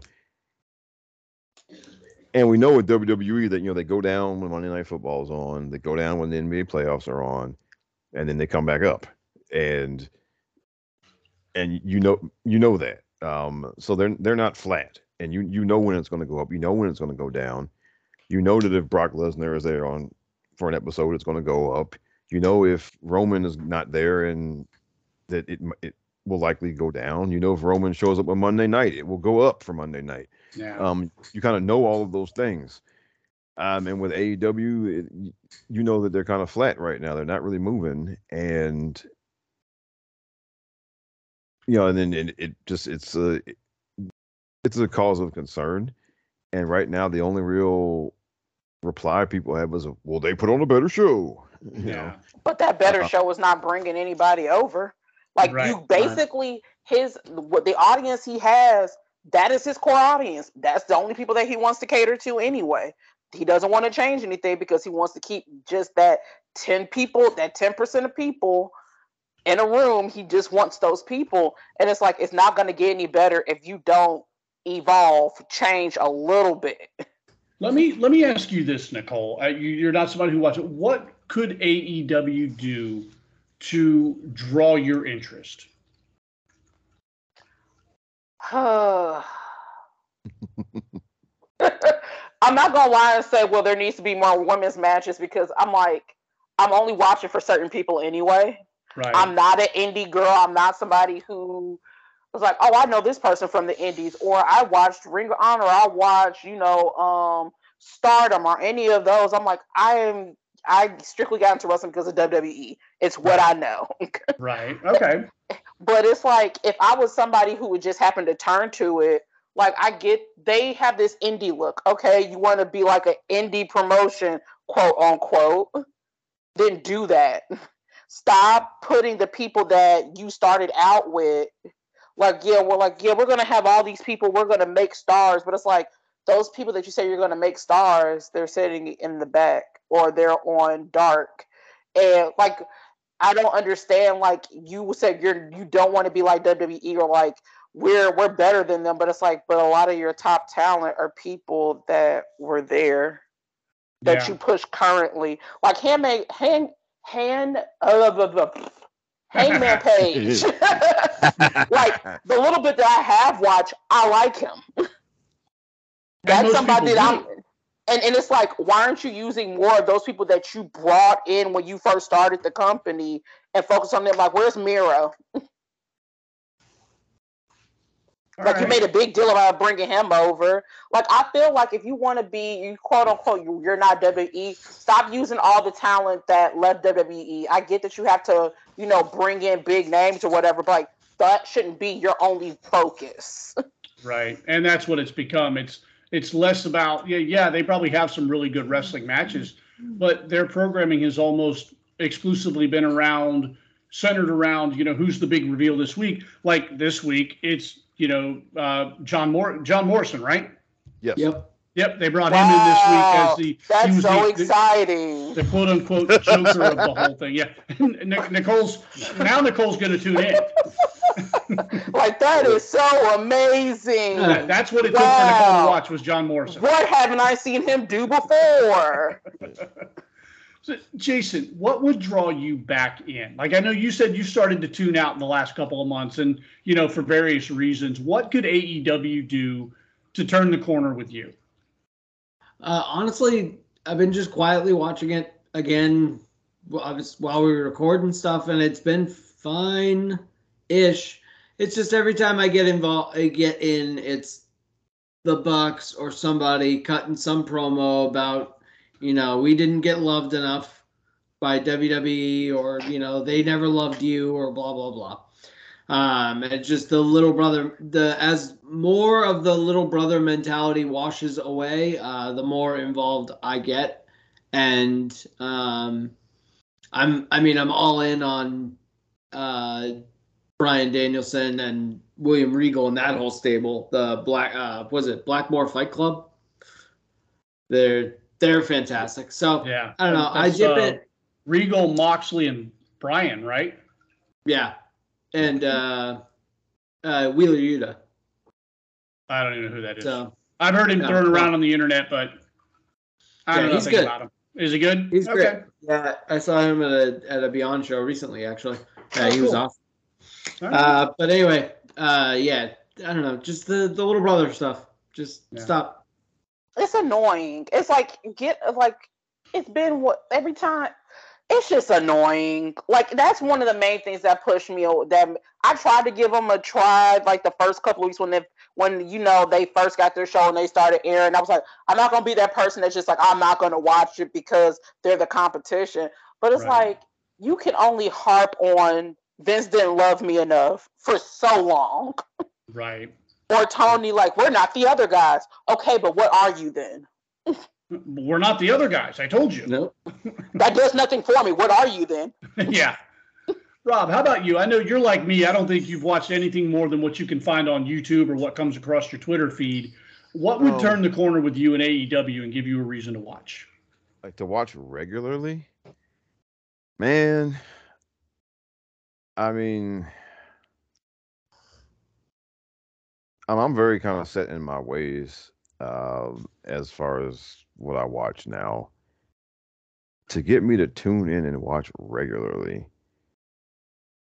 i mean they'd have to sign there are two people they'd have to sign. I mean you know and, and two people and then two people who would prob- two people who have virtually zero chance of going there um because you know i don't think you know the uh you know i don't think we're not going to see joe Anoa'i, the uh the tribal no. boss over there I mean, No. if he was there, I would watch.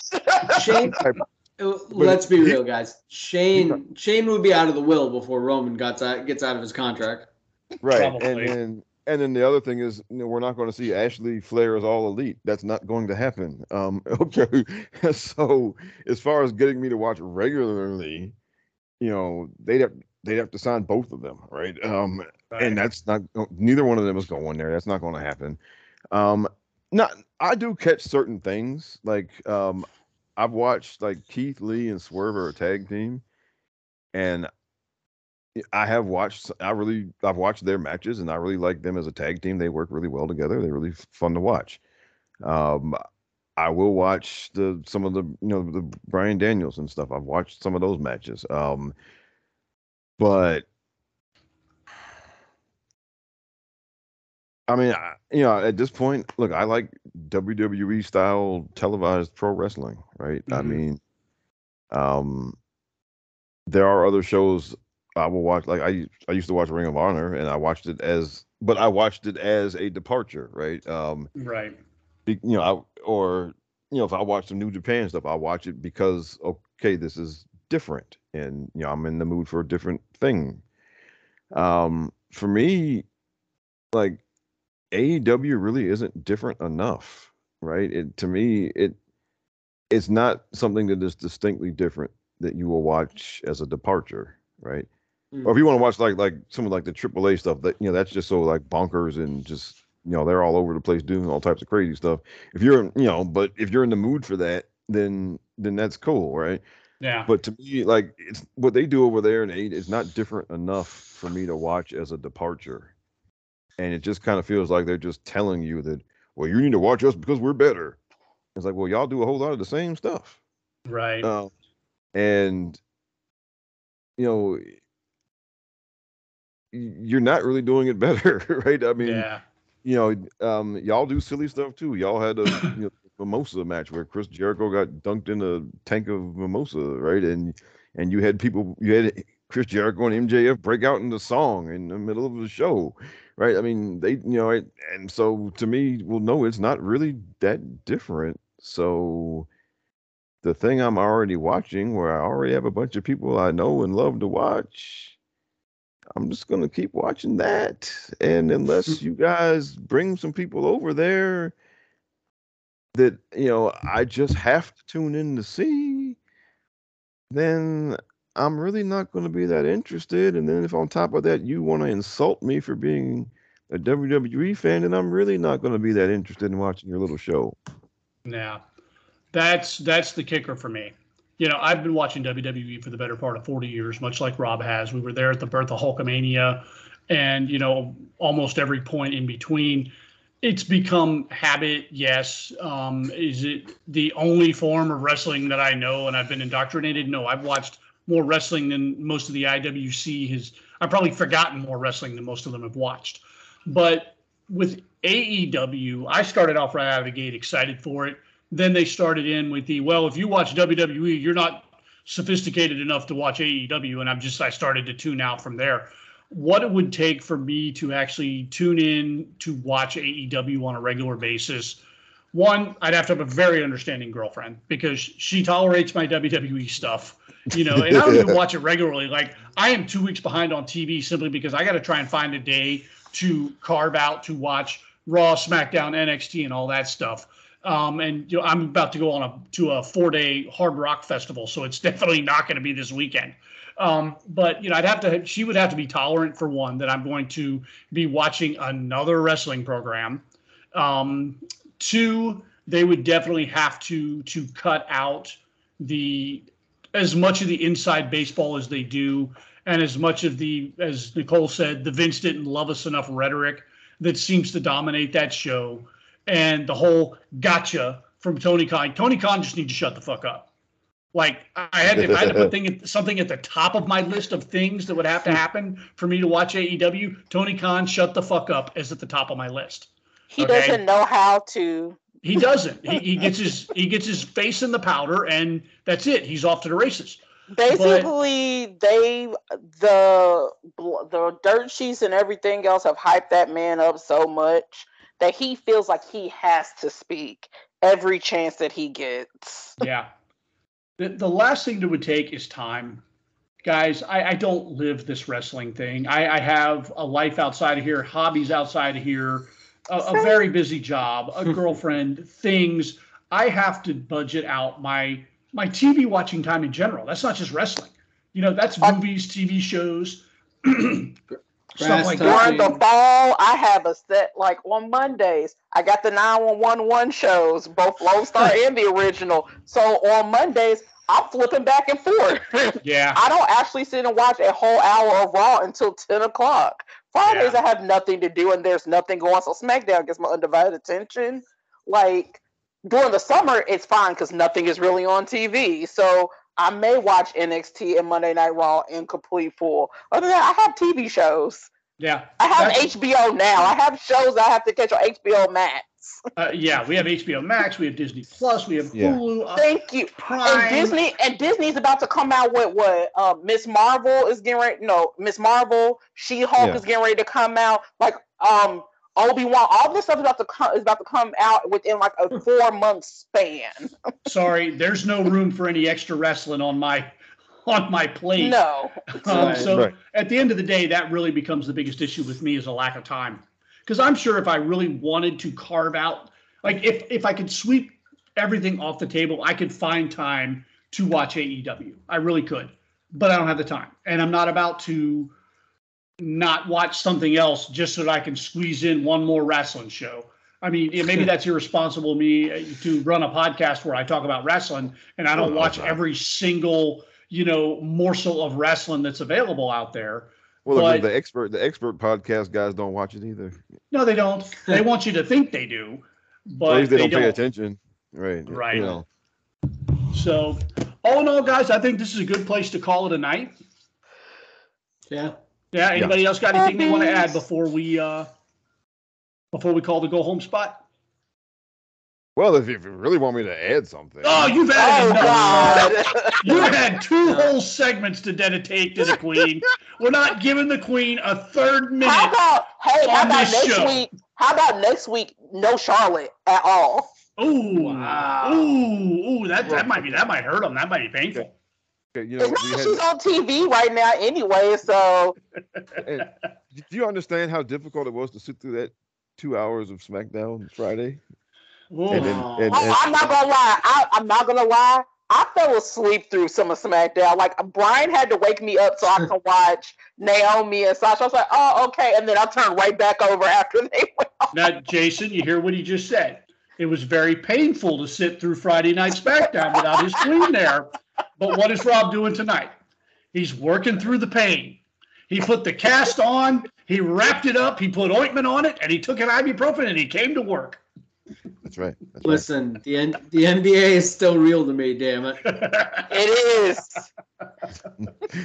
All right. On that note, let's call it here. Uh, again, Nicole, thank you so much for coming out tonight. Another fun night, another fun show. Well, thank you for having me. Anytime you ask, I will be here. All right, we appreciate that. And Bucky's tag team partner, Jason. Jason, fun time tonight, brother. Yeah, we've had, we've had a good one, and Nicole, honestly, you were fantastic, and you are uh, the the bright sunshine this podcast desperately I, needs. I, So I tell you what, Well, and you jumped you. right in like we've been like you've been doing this with us all along. Like it's been seamless. It really has. Well, I'm just gonna let you guys on a little secret. When I would be listening, I would jump in in the like in the car. Oh, that's that's good stuff. That's good. I She's been- like She's been rehearsing. that's awesome. Unintentionally. Oh no, that, that's that, no, that's that's good though. That's good. No, that's really good. I like. I actually like hearing that. I really do. Yeah, And last but not least, the minister of truth from the Rob the Genius podcast. Rob, another great night. Had a had a good time tonight, brother. Thank you. And just uh, we are one day closer to title number fourteen. It, it Oh. really oh my. God, Rob. He snuck it in, man. Every damn time, right before the bell rings, he gets it in there. Oh, one day I'm gonna catch. One day I'm gonna catch him, and I'm gonna do the run in, and I'm gonna hit him with the clothesline, and that's gonna be it. And there's gonna be no Charlotte Flair at the at the kick out. the day she the day she gets number 14, Rob is not gonna shut up. yeah.